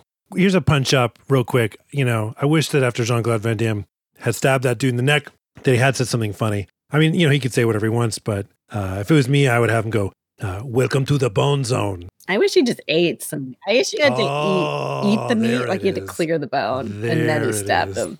If you've ever seen somebody like clean a uh, like a, a chicken wing bone, it is one of the most alpha moves you'll ever see. So for him to like Flintstones clean a bone and then put it in somebody's neck, I I would have marked out. Honestly, a wing would have been a good call because they, they, I would believe it was Sharpie. Yeah, Remember this idea for the movie we're all going to write? It's kind of like that scene in Desperado where they're like trying to find they're they're both people trying to find a gun that has bullets or like reload their weapons at the same time. Two people like desperately eating some food so they can get down to just a killable bone. but Darren makes quick work of uh, Evil Jeff Lynne, and then he goes. It's Die Hard time now. He's going through the arena, like searching for things he could use, you know, tools, anything that can help him. He goes to this executive suite where he finds Joan, the original mascot, hanging dead inside of a closet. But he's also going to find uh, something, some helpful items, a lighter, some lighter fluid. He's also going to find a cell phone, so he's able to get a line out to to nine one one. During this phone call, Darren talks to Hallmark, which, you know, why is this guy named Hallmark? It's just so they could do a dumb joke later. I don't even want to repeat it. But the problem is in this scene is that Jean Claude Van Damme is doing way too much talking. It's like you you just can't give this much dialogue to him right in a row. It's just not working. But you know who's pissed off by all these like attacks on his people? It's it's Foss. And so he decides to to exert a little power and do a do a display of just how evil he is. And and how does he do it? Uh, he's blowing up some cars. He sets up explosions in the parking lot. Again, like, let's start putting the pencil to how much all of this costs. He's got manpower. You know, he had somebody down at the parking lot planting explosives in cars or planting them under cars, whatever. I'm not quite sure that the 1.7 billion or I guess 500 million that he ends up with is going to cover everything. There's just a lot going on for a, for a simple plan. And also the explosions outside. You think somebody would have slowly, you think it would have started some commotion, people like leaving. Even if everyone in the game is watching, somebody might have seen it and said something to somebody and whispered down the lane. that you you cannot discount the white hot hockey action of game 7 of the Stanley Cup final because no one hears the gunshots in the executive suite. Nobody cares that Jean-Claude's running down seats in the middle of the game like there are a lot of things that a normal person would have been like, I should probably get the hell out of here. No one gets the hell out of there. As a Philly fan, I think a bloody man running around wouldn't have phased most people. It was just like, oh, somebody got in a fight. Fair enough. Yeah. Same shit as always. Well, here's what you're forgetting that the Pittsburgh Penguins broadcast crew, besides being a great combination of play by play and color commentary, they also deliver exposition like nobody's business. In fact, the broadcast crew keeps saying things like, It's so loud in here. You can't hear anything. It's so loud. Cars could be exploding outside in a, uh, a false flag terrorist attack, and I, we couldn't tell the difference. But Mac and Kerri, there's something I'm kind of hung up on, and it's the reveal of Foss's knowledge of what he's doing. You know, kind of like he knows a little too much about the Secret Service and the CIA and all these government organizations. One of the Secret Service agents at one point kind of grills Foss a little bit. He's like, you know, how do you know so much about about what we're doing here? Did you used to be with the agency? And Foss's response is, I still am. I'm on vacation. And immediately, the Secret Service agent who's grilling him is like, You're in the counterfeit section. That's how you know all this stuff. How? Like, am I missing something in the script? I don't know how he make how he connects those dots. It was so quick. I mean, I think it was because he was talking about the money and stuff and the transfers and stuff, but like it was like so like he wasn't like it was like instant. Yeah, I, I still don't understand it, but it does remind me that like uh, Tom Hanks in the movie Catch Me If You Can, I think he was in the Secret Service counterfeit division as well. It's the idea of like Tom Hanks like Breaking Bad, and next thing you know, he's holding the vice president hostage. Nope, that's a that's a punch up for a sequel to that movie. What if Catch Me If You Can is a prequel to Sudden Death? Oh my goodness! I you know what? I'm gonna look it up on the. It is David. It is. Yay! Hockey, hockey. It's weird because Catch Me If You Can was based on a real guy's story. Wait, was this based on a real story too? Yeah. No. Okay. Thank you. Every hockey player's in it. That's true. Oh, actually, I remember when this happened. The Summer of Insanity, I think is what they called it in Pittsburgh. That's right. it's the true story of I can't remember the mascot's name now. Uh, Iceburgh. It's the true story of Icy's life and brutal murder. It's a Oh, true crime. no. Are you saying you can't remember the mascot's name almost as if we had to take a two week break because of technical difficulties? And that this part of the podcast was recorded much later than the others? And now we're desperately clogged to remember a movie we maybe watched al- almost a month ago? In defense, I'm old and stupid and probably would have forgotten Icy's name even if we did or did not take a two week break. Even if we'd only just recorded it an hour and a half ago instead of two weeks ago, I- I'll give you a little more credit than that. Kerri, you obviously don't listen to this podcast because that's part of the show's intro is, uh, hey, you listen to Punch Mountain. Here we are, old and stupid. Mac and David. So, you know, going back to more Foss quips, he loves quip and he rehearsed this thing beforehand. So his his video guy, his tech guy is watching on monitors that the Secret Service, the CIA, whoever's in charge is sending people through the doors, plain clothes, like trying to infiltrate the arena. So Foss's response is to look at the monitors and go, "Well, let's put them on ice." Cut to we go outside the arena. The command center is set up and one of the guys runs up to Hallmark and he's like, Hey, I think you ought to see this. What does he ought to see? There's a Zamboni that has left the arena. It is coming through the parking lot and it stops, it empties out its contents, and packed in ice are the Secret Service agents, are the plainclothes agents. Like, so I'm thinking about the guy who spotted the Zamboni first of all. And his first thought wasn't, oh no, there's probably dead people in there. We should stop this Zamboni. It was like, run. Let me go to Hallmark. Let, let- I- there's no time to stop this Zamboni. There's no time to like save people from the horror of seeing these agents dump out. It is, let me get Hallmark. I think he ought to see this. Well, David, that's classic uh, show don't tell, right? He easily could have been like, "Oh, Zamboni's coming out here," but instead he's like, "I could just tell you that, but I, I can't because I'm shackled by this cliche." I like to think the bad guys at their bad guy meeting before before they entered the hockey arena were just all pitching ideas about how to use that Zamboni. You know it was on their mind. Somebody's idea won. Somebody wanted to put a bomb in it. Somebody, you know, But like, this is the first I'm learning that Zambonis have storage. My my understanding of Zambonis is they smooth the ice. That's it. They don't store ice. Like, I don't know how four bodies end up in this ice smoothing machine. I, that was my first thought. I'm like, that's how Zambonis work. So, but you're right. It could have just been a, a movie plot hole. But Kerri, you you're right, and that they definitely had bad guy meetings before this. And I, you know, you I think you're right there. Like, because part of this, uh, whatever you call this attack, is like striking terror, right? Was it Lord of the Rings when they launched a bunch of heads in a uh, a catapult, or is that is that Game of Thrones? Does that ring a bell? It was definitely a movie with a catapult. Might have Game of, that sounds more in Game of Thrones, I think. It definitely sounds cool. Yeah. but Foss is still, you know, he's still like holding court there in the the VP box. We're coming up on the end of the second period, and they're like, "Oh, the the money is not transferring," and so uh, it looks like Foss is going to teach him a lesson. So he gets out. What does he get out, David? So Foss pulls out what looks like a detonator. It looks like a little remote control with a single red light on it. The clock is ticking down to the end of the second period. The money's not transferred. Oh no, what's going to happen? He pushes the button on the detonator. Surprise, it's not a detonator. It is a cigarette lighter that he uses to light his cigarette.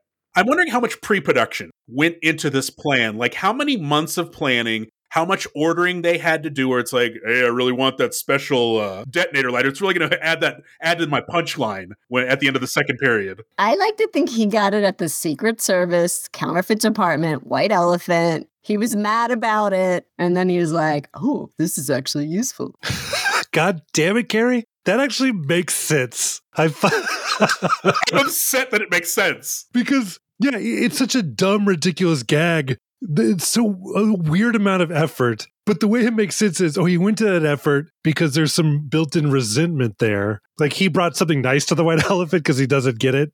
And then he's like, I got this shitty detonator lighter. That's my best Powers Boothe. Sorry, not very good. Wow. I think you solved it though. Good job. Good job, KL. I like to think this was like a sharper image product that got like did not make the cut. Like, I get this guys, uh, a massage chair. Like, great, sold, sharper image. We love it. It's like, all right, get this guys. It's a a detonator, but really it's a lighter. They're like, what the fuck? Nobody wants this. I'm pretty sure Powers Boothe brought the um, keychain that makes sound effects to the white elephant. That's just my guess. Which is not a great gift, but he probably thought it was. He's like, this is quality. But drunk people probably fought over it. No, now he had to take up smoking because he got a lighter now. But everyone in that VP box was like, oh no, uh, he's going to press the button. And then when he just lights the lighter, everyone's like, oh, thank God, I guess. But folks, while Foss's plan is proving to be a success, Darren, meanwhile, is able to get a message to the agents outside via the marquee. Meanwhile, Hallmark decides to go in alone and help Darren, but wait, he's in cahoots with Foss. Darren and Hallmark get into a fight, but Hallmark is no match for this French Canadian. Darren makes contact with Foss and sets the new rules of the game. Darren is going to detonate all of Foss's bombs before Foss can stop him, and the winner gets to keep Emily. Darren also takes a brief detour to play a few minutes with the Penguins, who, by the way, managed to force a goal in the final seconds, and we're going to overtime, tied at four. So here we have a classic scene from like action movies where, you know, all, all of our hopes, all of our dreams, so many lives depend upon a single individual who seems to be underqualified. I mean, like, you know, this is a Die Hard clone, right? Mhm. Or at least it has that kind of, you know, Die Hard premise. And they're like, who's who's our guy in there? It's like, he's a tough New York cop. And like, what? But in this one, they're like, who's our guy in there? He's a fire marshal. And then Foss is like, yeah, but he's a head case.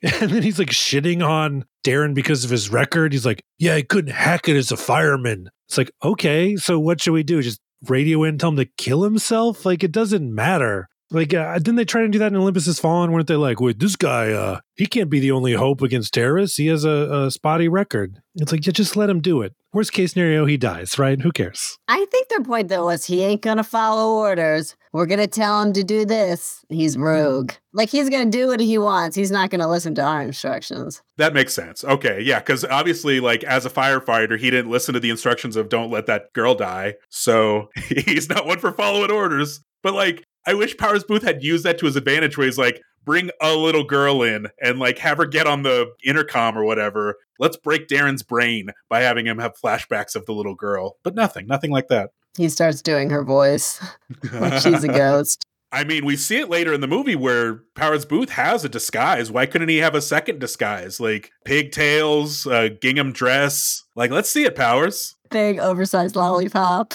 But Darren is able to like hack into like the LED screen of the marquee. Yeah, and so he sends him a message, and of course, Foss is getting they do not like this, and so I think somebody blows like does a helicopter blow it up, or does a guy with a RPG or something? The rocket launch. I think it's the poor man's Benicio del Toro is the rocket launcher. That's right. Fig Newton does it uh, because he's he's got to earn his paycheck, so he's already done for the night. He might as well like. But good on him for spotting that. He he spots it himself and blows it up, so he's earning his money. But Hallmark's gonna run in there. He sees the message and he's like, "Oh, fine, I'll go in there alone. If I die, tell my ex-wife her gravy train went off the tracks," which I thought was very sweet that he was thinking of his ex-wife. But he goes in alone, and meanwhile, Darren is trying to like MacGyver some sort of help. This is where he gets a fire extinguisher and, and a piece of tubing and creates a, a dart gun for his wrist. But then we also look over and we see a stuffed penguin or a few stuffed penguins, and the stuffing is ripped out of them, or you know, they're split open. But like they never reference that at all in the movie. We see a stuffed penguin early on at the very beginning when Powers Boothe sets the egg timer and one blows up.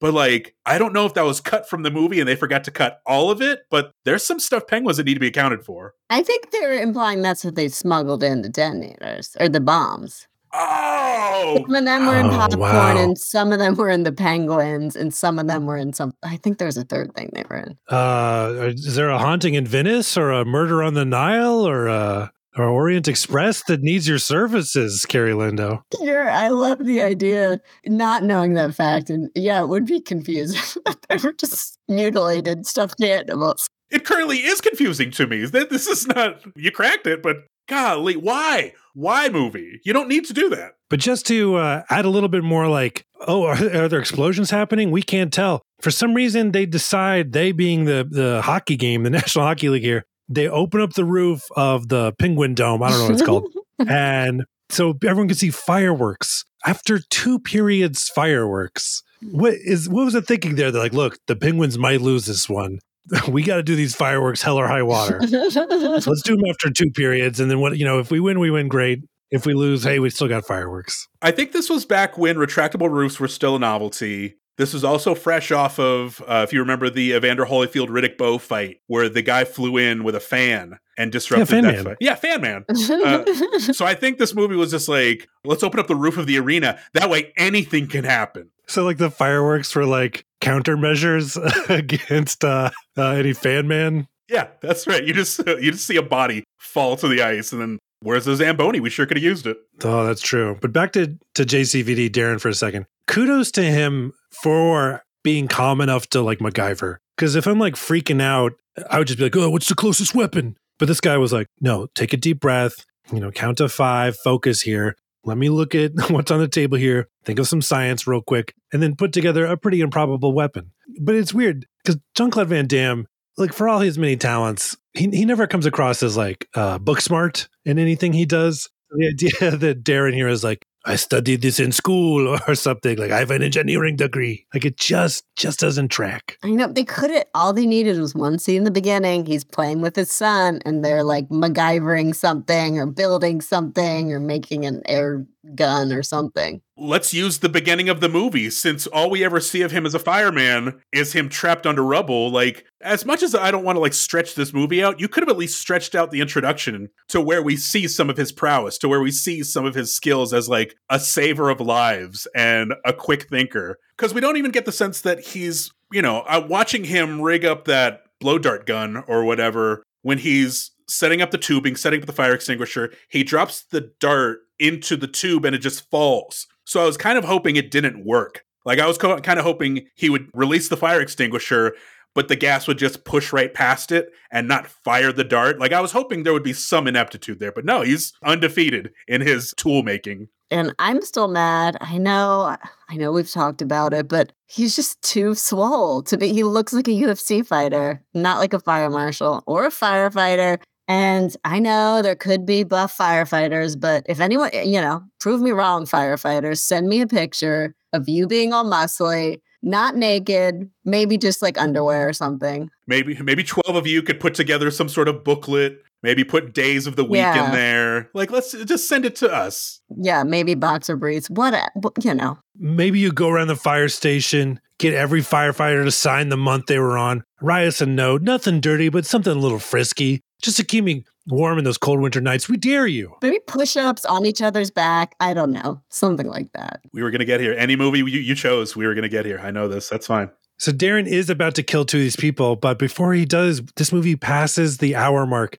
Guys, we're an hour into this movie, and Darren has fought two people. Uh, sudden death. Let's pick up the pace. And it is about to pick up the pace because he does kill these two people MacGyver style. And then he's about to kill somebody, but it's it's Hallmark. And then he's like, "Oh, are you Hallmark?" He's like, "Yeah." And then McCord uh, punches him anyway, and he's like, "That's for I don't even remember." We're putting my kid in danger, I think he says. Thank you. And at this moment, what we don't know is that Hallmark is a traitor, is that he's in league with Foss. If McCord punches me and I'm Hallmark, I'm like, oh, cover's blown. Time to waste this dude. So then he's like, I'm gonna go, I don't know, scout around or something. But what does what does Hallmark do? He goes straight to Foss. Did you guys see the twist coming? I, being old and dumb, did not. I did not either. It seemed really unnecessary too. Like, especially, you know, we've talked about this already where I think we've talked about this already. It's been an hour. But like Jean Claude Darren could have really used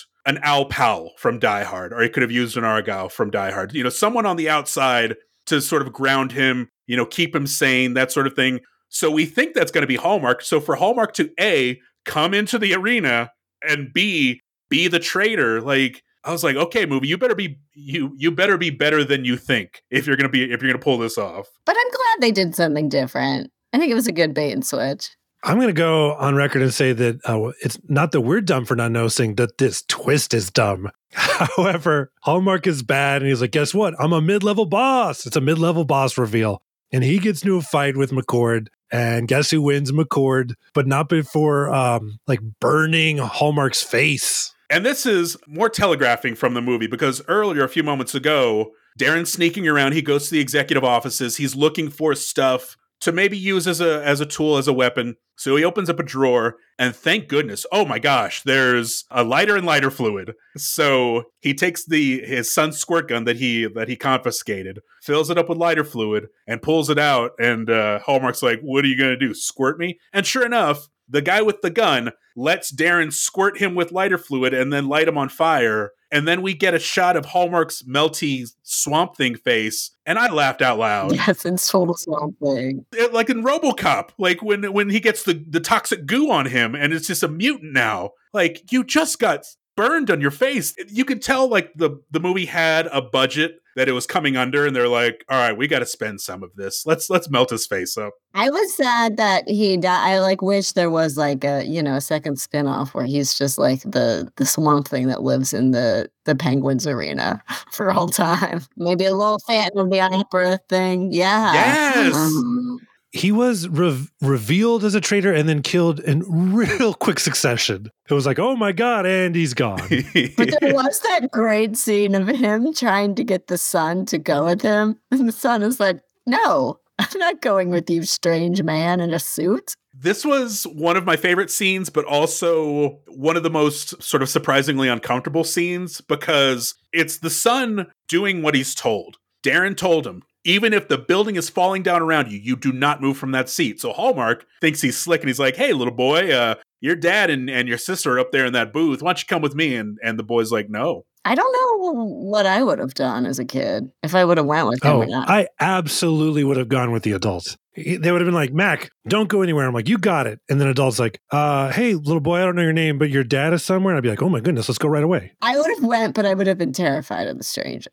But Hallmark fails. He goes back to Darren. They get into that fight. He gets his face melted, and Darren ends up with Hallmark's comms. He ends up with his uh, with his phone. So Foss gets a phone call, and he thinks it's Hallmark. He's like, "Is, is he is he dead yet?" So Darren, I don't know why, decides to pretend he's someone else entirely. Decides to pretend he's a Secret Service agent. And do either of you happen to remember the name that he used for for being a Secret Service agent? Thomas? Secret Service agent Tom Castillo. So this French Canadian is like, it is me, Secret Service agent Tom Castillo. And so like already Powers Boothe knows uh, knows this is no good, but like as an audience member, I am laughing out loud. Like of all the names to pick, I wish he had seen that name earlier in the day, like on somebody's name tag or saw it in the newspaper, but just like that he's walking around with Tom Castillo cocked and loaded as his alias. That's something else. That's pretty great, honestly. Shades of um, what was the the name that pro football player and and, and dogfight enthusiast Michael Vick gave at a clinic? Uh, I believe that's Ron Mexico. Ron Mexico. There you go.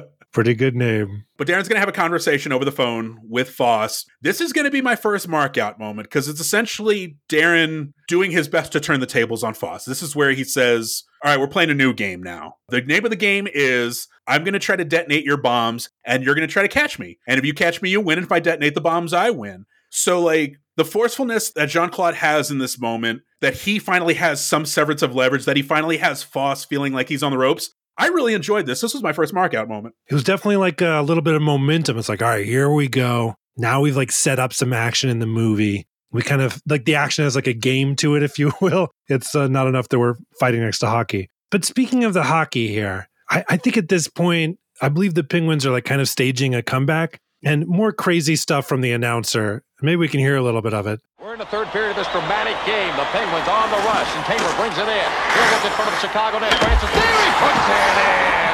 Ron Francis. Oh, by Sam a drink and get his dog one, two. None of that makes any sense to me.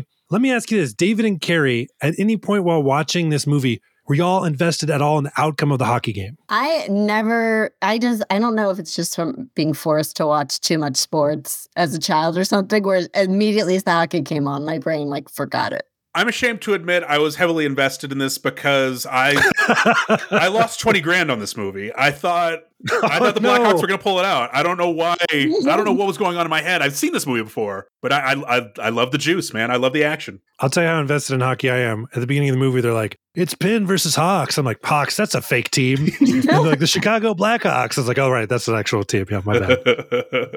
but speaking of this game, so this is the part of the movie where they where the movie sort of decides to focus on it because you know the clock's ticking down. The Penguins are down by by a goal, and so Darren, for some goddamn reason, decides the best plan of action for me for this situation for the defusing of the bombs is to dress up like a goalie and go out onto the ice. Well, David, two of Foss's men were in pursuit. And so he goes into the locker room to hide and he puts it on as a disguise. Now, before we get into the rest of it, re- real quick, what is his plan? Like, was his plan was like, I will don uh, a goalie's outfit. I will go sit on the bench for a while, pretend to be the goalie, and then once things cool off, I'll go get the bombs. Is that was that his that had to be his plan, right? Yeah, there's his plan was I'm gonna waste a lot of time. like, yes. it's insane. The amount of time he took to put on uh, on and off that hockey gear must he could have gotten like three bombs. Have you ever put on ice skates? It takes forever, and taking them off. Oh, I'll do you one better. Have you ever stripped a goalie outfit off of a goalie who's laying on a table because they have like a 104 degree temperature? That alone, like the undoing of somebody else's pants, wriggling them off of their hips and stuff like that, easily taking up the rest of the game. All joking aside, I have no fucking clue what this was about. It was his best idea for disguise, but maybe I'll buy it. Maybe he doesn't. Maybe he is stupid. Maybe he doesn't have a great plan. Maybe this makes sense for his character. I'll pretend to be the goalie. Yeah, something. But look, at some point around this part of the movie, uh, it's not a flashback, but I just recalled that part in Naked Gun, the movie where Frank Drebin, played by uh, Leslie Nielsen, he hid or he disguised himself as an umpire and ended up having to like be an umpire in the baseball game. And I don't know why I had that thought.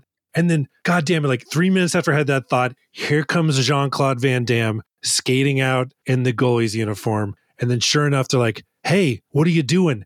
Get in the game. And I just, I think I said out loud, like, oh no. but then the more he was out there, something changed in me, y'all. I was like, wait, hold on. This is fucking awesome.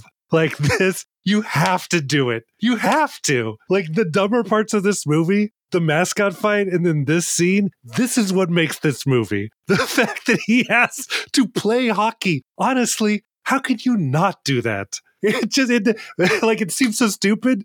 But the more I thought about it, I was like, no, this seems so obvious. Like, if you're setting up a movie that takes place in a hockey game, at some point, Jean Claude Van Damme has to play fucking hockey. It just, it had to happen. And at some moment, when now he does mention he used to play goalie for some, I don't know, French Canadian like semi pro team, he does make an amazing stop. Y'all, that was another mark out moment for me. When he What? fucking made that save. I was like, oh, hell yeah. I, I don't say this about a lot of scenes in any of these action movies that we've done. We're already 42 episodes into the mountain. This felt insulting.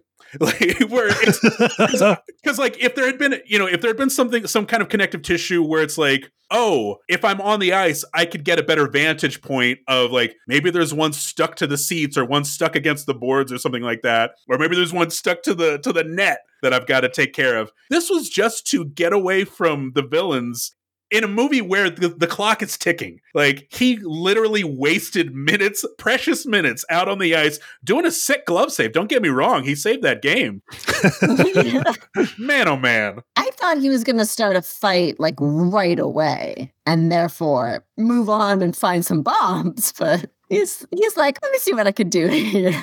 Maybe I could tie up this man.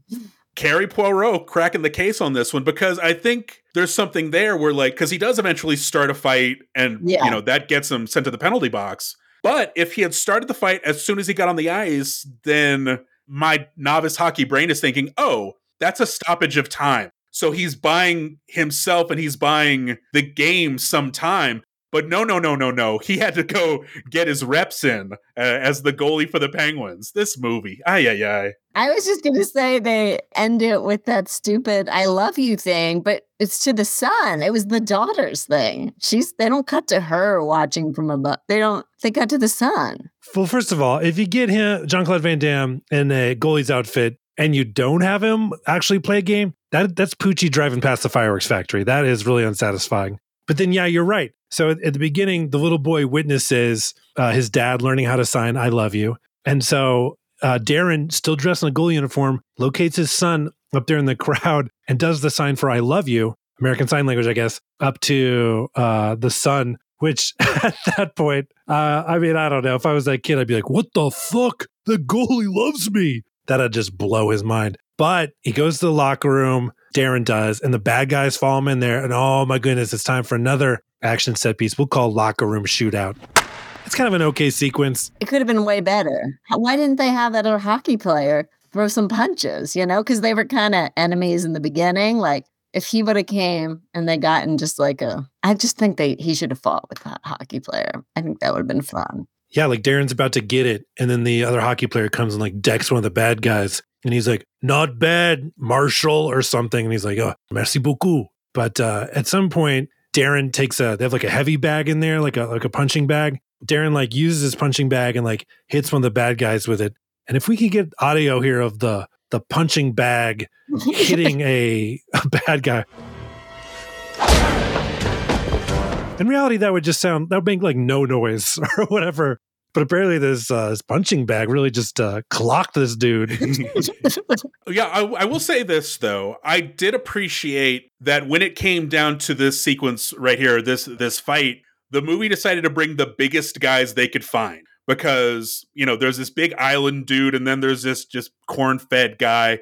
Because you know Jean Claude Van Damme isn't a huge guy; like he's ripped, he's muscular, but he's also like five eight, five nine, something like that. I think to dwarf Jean Claude Van Damme in that moment did the movie a service because you did actually kind of worry for him in that moment. He's not fighting a mascot. He's not fighting some event staff guy. So I thought that was well done. but the game is about to end, and Foss has still not gotten his money. So his finger is like hovering above the uh, detonator button. He's about to blow everything straight to hell. But Luc Robitaille, with a shot of his career, ties up the game. Game's not over. Foss, being a sportsman, uh, respects that for some reason. And it looks like this game is going into, uh oh, it's the title of the movie, Sudden Death Overtime. That's my favorite. That's my markout moment is uh, Van Damme against the glass, just like watching. I'm like, go find the bombs. but he's like, I gotta catch the end of this game. But also, like, how does this change anything for Foss? Like you, like you said, it's like it's, he's not a sportsman. He's not, you know, playing a gentleman's game where it's like first goal wins. I'm gonna wait until the next goal gets scored. Like, just blow the whole thing up, man. And if it was anyone but Powers Boothe, I might be like, because the whole thing, the fact that he was like playing this game with him, the fact that like Van Damme just gave it to him, he's like, okay, I'll play this game. That's the opposite of what Powers Boothe uh, persona is. but I believed it because I'm like, oh yeah, he just seems crazy and maniacal. He does seem like the kind of villain who would let hubris get the better of him. We're like, I've got this well in hand. Why not play with Darren a little bit? Why not have a little fun before I blow these people to kingdom come? So I, you're right. You're absolutely right. Powers Boothe sells some of the dumber parts of this movie. Yeah, the fact that unlike his character in Deadwood, he does not have a twirlable mustache. Uh, he really could have used it because this is definitely like a villain, like sudden death overtime. You say, let's see how this plays out. but as we begin sudden death, Darren has a plan to save Emily. Zipline his way from the top of the arena down to the owner's box and blast his way in with a baking soda bomb. The arena descends into chaos, but Tyler stays true to his word and doesn't leave his seat. Darren saves the vice president, but Foss manages to kidnap Emily again and take her hostage as he meets his helicopter getaway.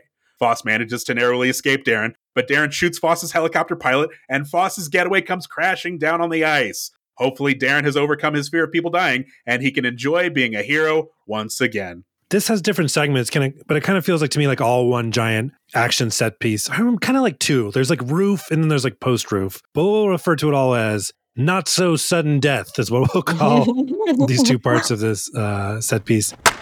I don't necessarily know why McCord is on the roof, but there is a fight on the roof. David, what'd you think about this fight? This was probably my favorite fight of the movie, my favorite action set piece of the movie. This is thrilling. I don't know why there's a guy up there already keeping lookout. I think he had the it was rocket launcher guy. I think he was like gonna Or no, it was somebody else. It was somebody else. Rocket launcher guy flies the helicopter at the end. Oh, does he? And he's on a different roof. He's on a different roof earlier. Yeah. Again, this heist has to be costing Foss, at least in manpower alone.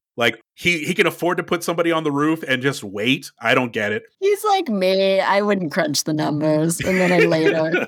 just spend it like the plane's going down. Yeah. But I really like this fight. I thought there was, you know, there was sufficient stakes, you know, because we do have the roof open to, you know, I, the, that's what the fireworks were doing. They were setting up the fight later. But this is all very thrilling to me. I, I enjoyed it. What do you all think? Yeah, I liked it, and there was you know some some tension there that was kind of odd. Well, first of all, I think he knocks one guy off the roof, and the guy goes like sliding down the dome part of it, and the guy is like screaming like "No!" Honestly, that looked like a blast.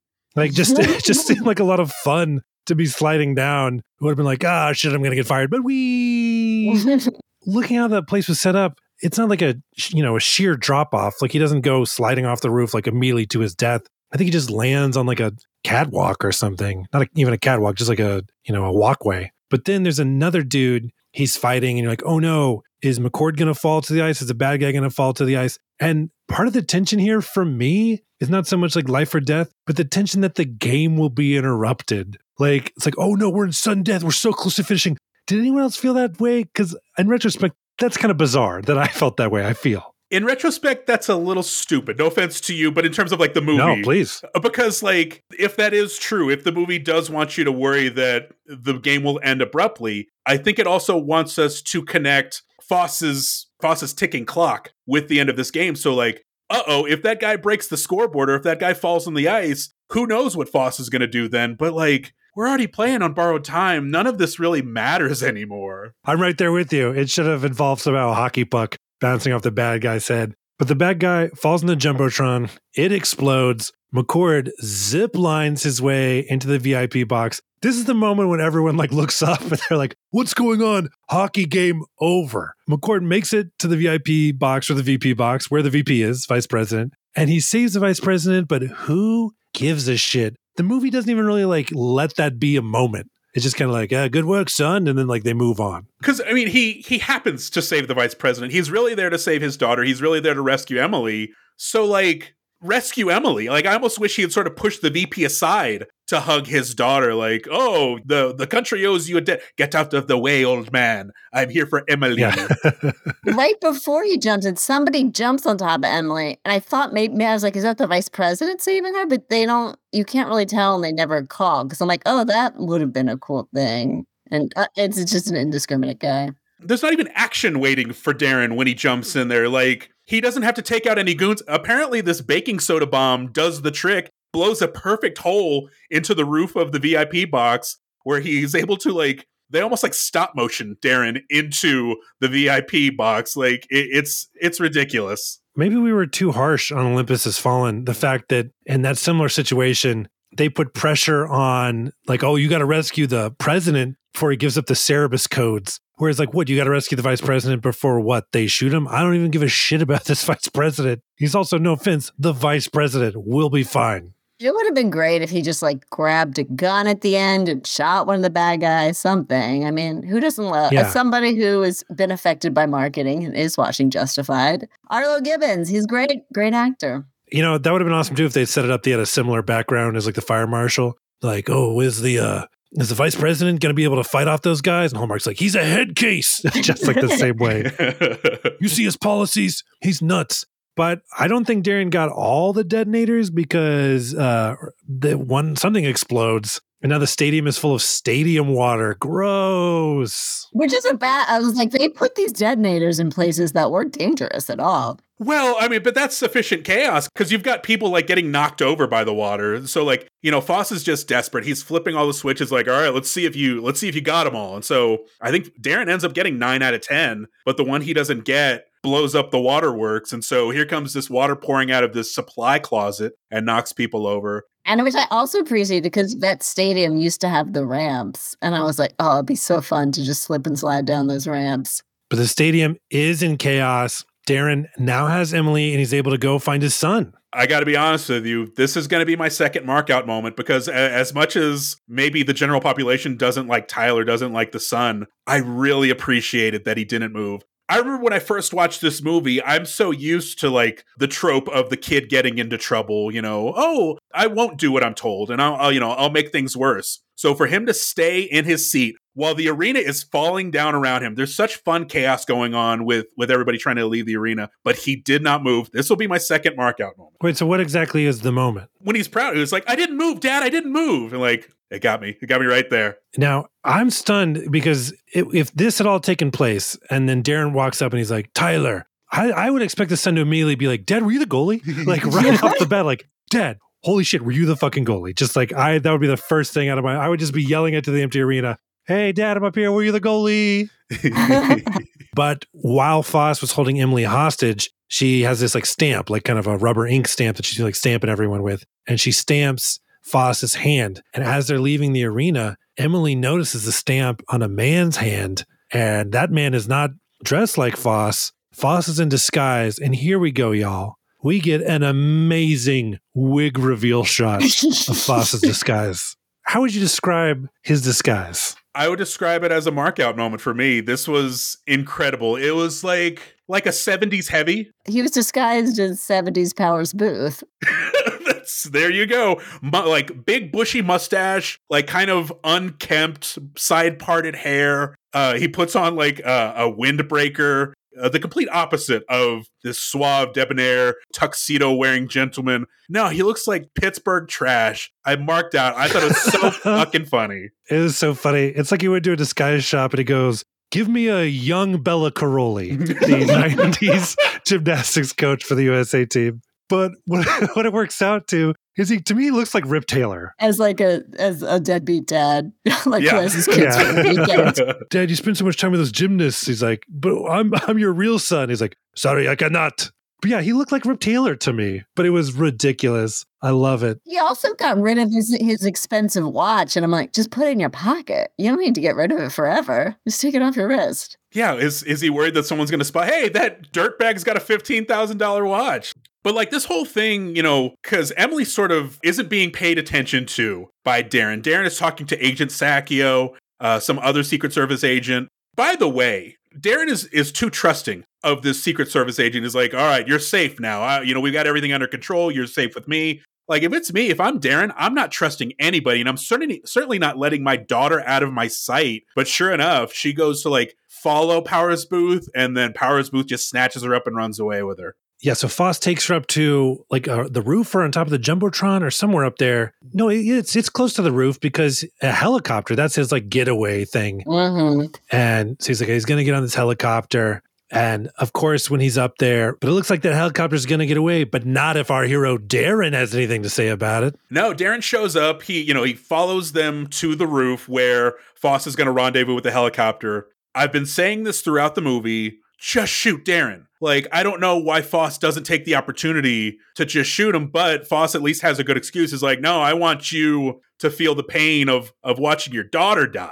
And so Foss is getting ready to shoot Emily, but then the helicopter's like, no, we gotta go. And the ladder that Foss is holding onto starts to kind of jerk him away. And they're off. You know, Foss is no time to kill Emily. I've gotta go. The helicopter's taking off. Foss is hanging onto the ladder. So, in a last ditch effort, Darren decides, well, I'm not going to shoot Foss. Uh, I'll shoot the helicopter and hope to hit the pilot. And golly, he's got the skills of a Luc Robitaille because he hits that, he hits that helicopter pilot with no problem. And you think that this helicopter on its way down would just be like flying all over the place, crashing into everything. No, like a an Olympic swimmer, the, just a pure, still, like perfectly aligned dive down. The helicopter crashes, uh, but also it is the longest, slowest helicopter crash you've ever seen, and it was so long that I thought it was very funny. And I marked out again. Another mark out moment for me. It was it was uh there was some great Powers Boothe mugging in that crashing helicopter. he couldn't believe it. He like couldn't believe that his crazy plan had somehow unraveled. I, I also I agree the helicopter crash was too slow. I couldn't quite mark out in that exact moment. But there's a shot when the helicopter crashes where we see the reflection of the explosion in Emily's glasses. And that was such an oddly artistic touch. I marked out at that. I was like, you do not belong in this movie. And you certainly don't belong at the end of this movie. I also noticed that reflection in the glasses, which I took that to mean like this girl is really absorbing this moment. Question for the panel Is she a Dexter now? Like, is that little girl now a serial killer herself? Like, in, today? Did she grow up uh, to love murder? I think so. I think she got a taste for it. Now she wants more. I, I I would liken this to Mr. Brooks. I think she's got the murder gene in her. I have a question for the panel. You think that son went back to his seat? Where is he? You know? Where is the son? I think he went back to that seat. He's like, oh, I want to make dad proud. I better go sit real good. I hope so because he witnessed a, a sick helicopter crash. But the bad guys are dead, I guess, finally, and everyone's safe? Question mark. So they leave the arena and they're being like, you know, tended to by ambulances and stuff. It looks like we've won the day. Uh, but real quick, the other goalie who got sick, the the one who whose uniform Darren wore, I think it was Tolliver, right? Played by real hockey player Jay Caulfield. Did he die? Because last time we saw him, he was like lying down in like the trainer's table with like an oxygen mask. When this place exploded, or is that guy dead? I- I'm going to answer that question with a question, if that's all right.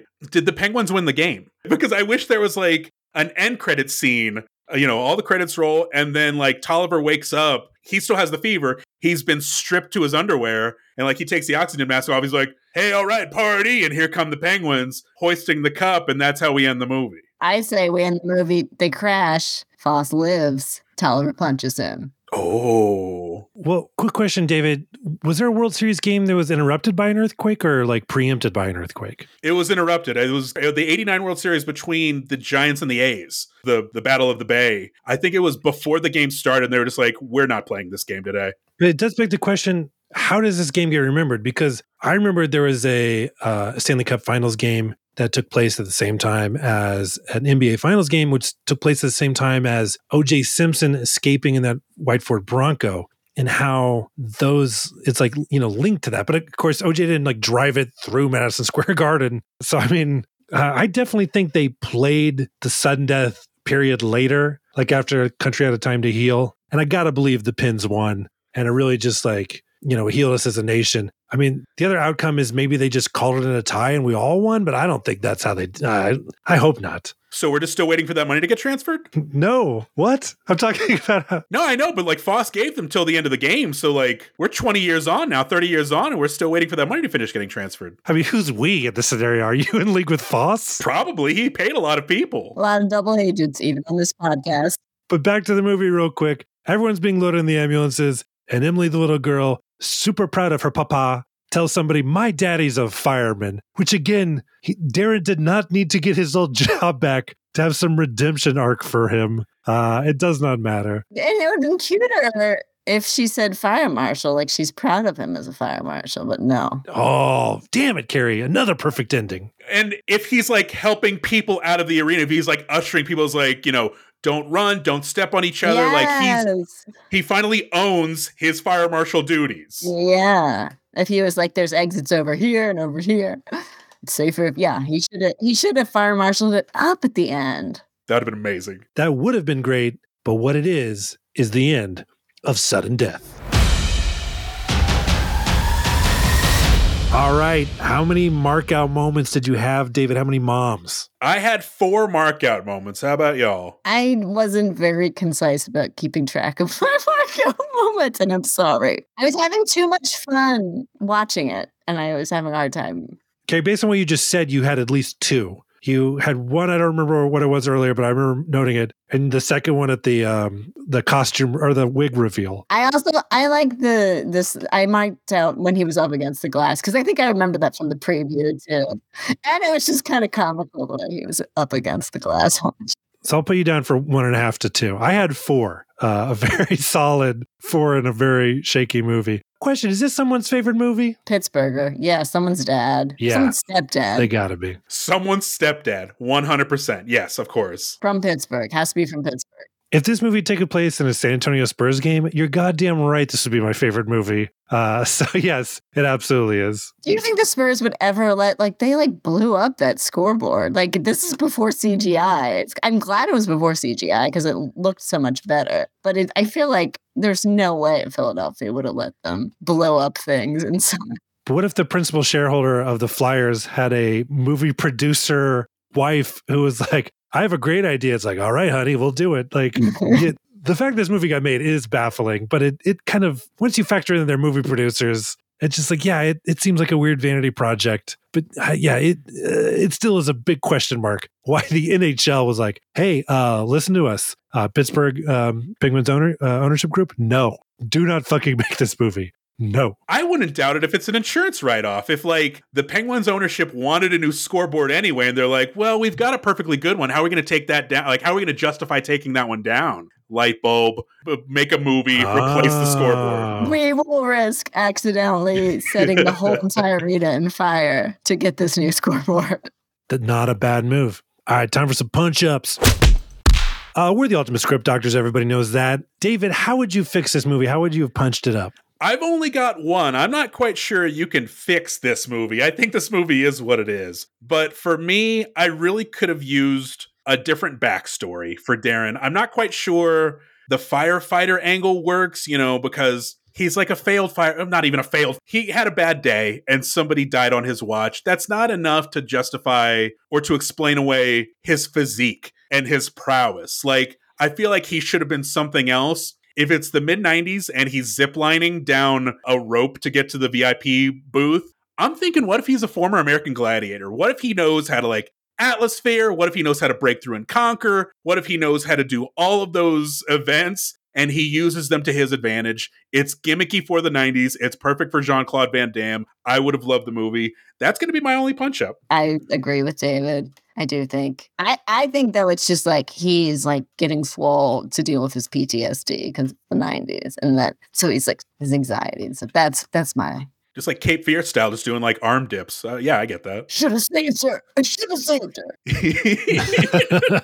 my only remaining punch up, Fawcett's disguise. If you're gonna have him look like Rip Taylor, I want to hear him sound like Rip Taylor. Like just go full on like Rip Taylor impression, or if not, that some other voice. Like all of a sudden he's like a Benoit Blanc, like, you know, southern dripping with molasses kind of voice. Like, oh, honey, I couldn't be the bad guy. I was too busy eating a Cobb salad or something like that.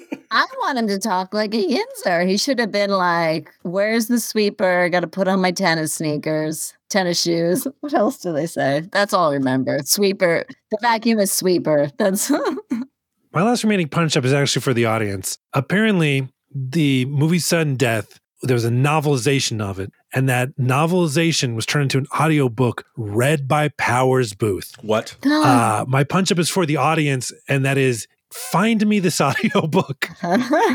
Please find it for me. I def I desperately want to hear. First of all, I just I would read the novelization. But the fact that Powers Boothe, God, I need it. I need it, y'all please track it down. I am on eBay right now. I am looking for it. No, no good. All right, please join us here in the uh, Punchman video store. This is an all action movie video store. And so each uh, shelf represents a different subsection of action. We got four copies of this movie, three to you, and I'll give one to, to Kerri as well. Where would you stock the copies of this movie? Dave, we'll start with you. Okay, I'll, I'll knock out my three real quick. I think one should go on the Jean Claude Van Damme shelf. This is our second Jean Claude movie, so of course that makes sense. Uh, the second copy is going to go in our Die Hard on a blank section. This is very much Die Hard in a hockey arena.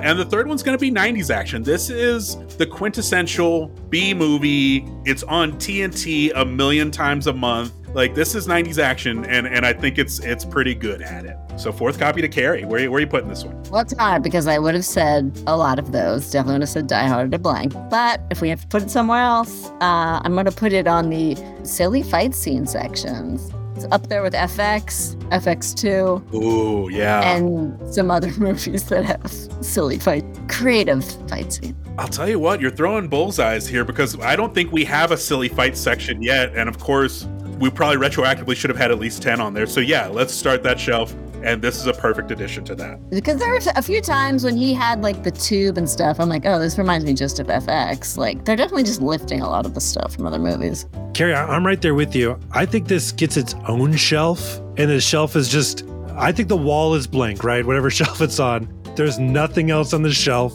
There's just a copy of this movie, and the section is mascot fights. like, that's the only.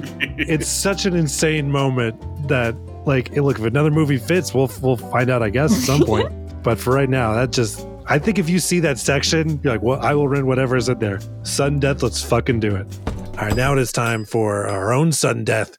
We have to reveal the position of this movie on Punch Mountain itself, the definitive ranking of action movies.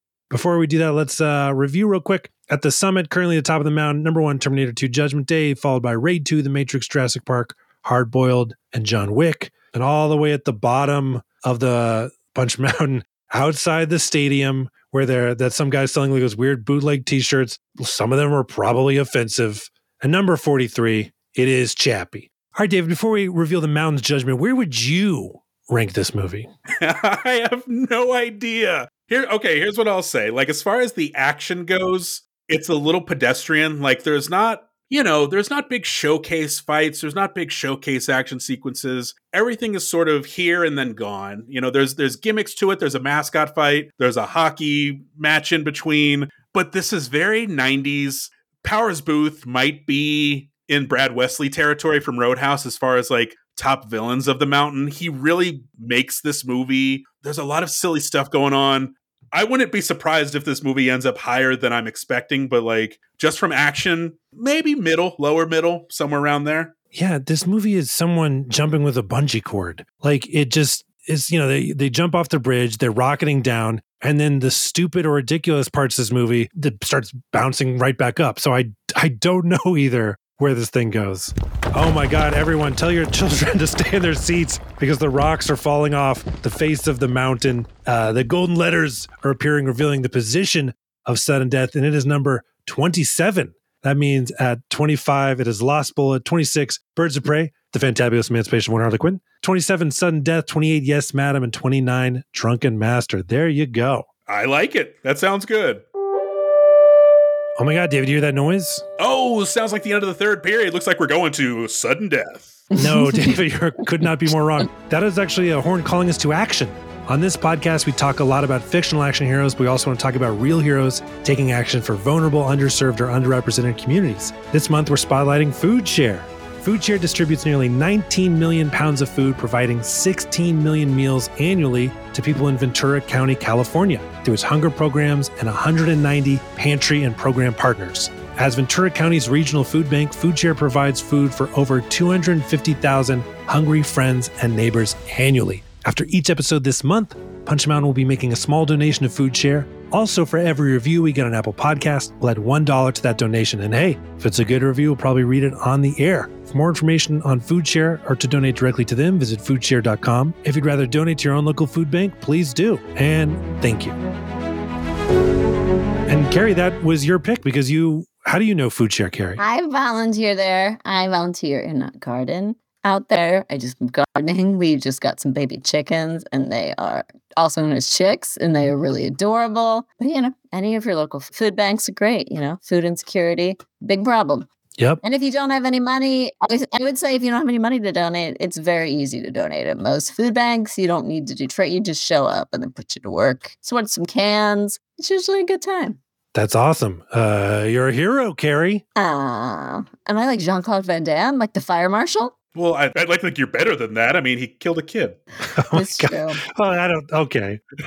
There's also that guy in the training room that he let die, but we don't need to go back into the yeah, that, that's for another conversation. It's for Patreon where we go in depth. You get it. Yeah, uh, we're a Patreon. You can read our script for Sun Death too. It, it's just there's no action in it. It's just a it's a slog to be honest with you. Just people rebuilding their lives. Kerri Lendo, thank you so much for doing this uh, episode with us. Thanks for having me. Yeah, don't be a stranger. The video store is always open for you. We'd love to have you back. We'd love it. I'll pick a better movie next time. Or will I? Who knows? No, this is great. Oh, go go the other way. Go worse. Is there anything you'd like to plug before we wrap it up? You know, just follow me on social media because I'll post everything there at Kerri Lendo. Perfect. Folks, don't forget to add us on social media. We're on Instagram at Punch Mountain or drop us a line at punchmountain at gmail.com. You can also join us on Discord. The link is in our link tree. The link tree is on our Instagram. MacBlakeComedy.com is your source for Mac stand up. Next week, from 2005, directed by Prachya Pinkaew, starring Tony Jaa, and featuring on this episode comedian Kath Barbadoro, we're doing The Protector. I'm looking forward to that, and we'll see you next week. Bye. Bye.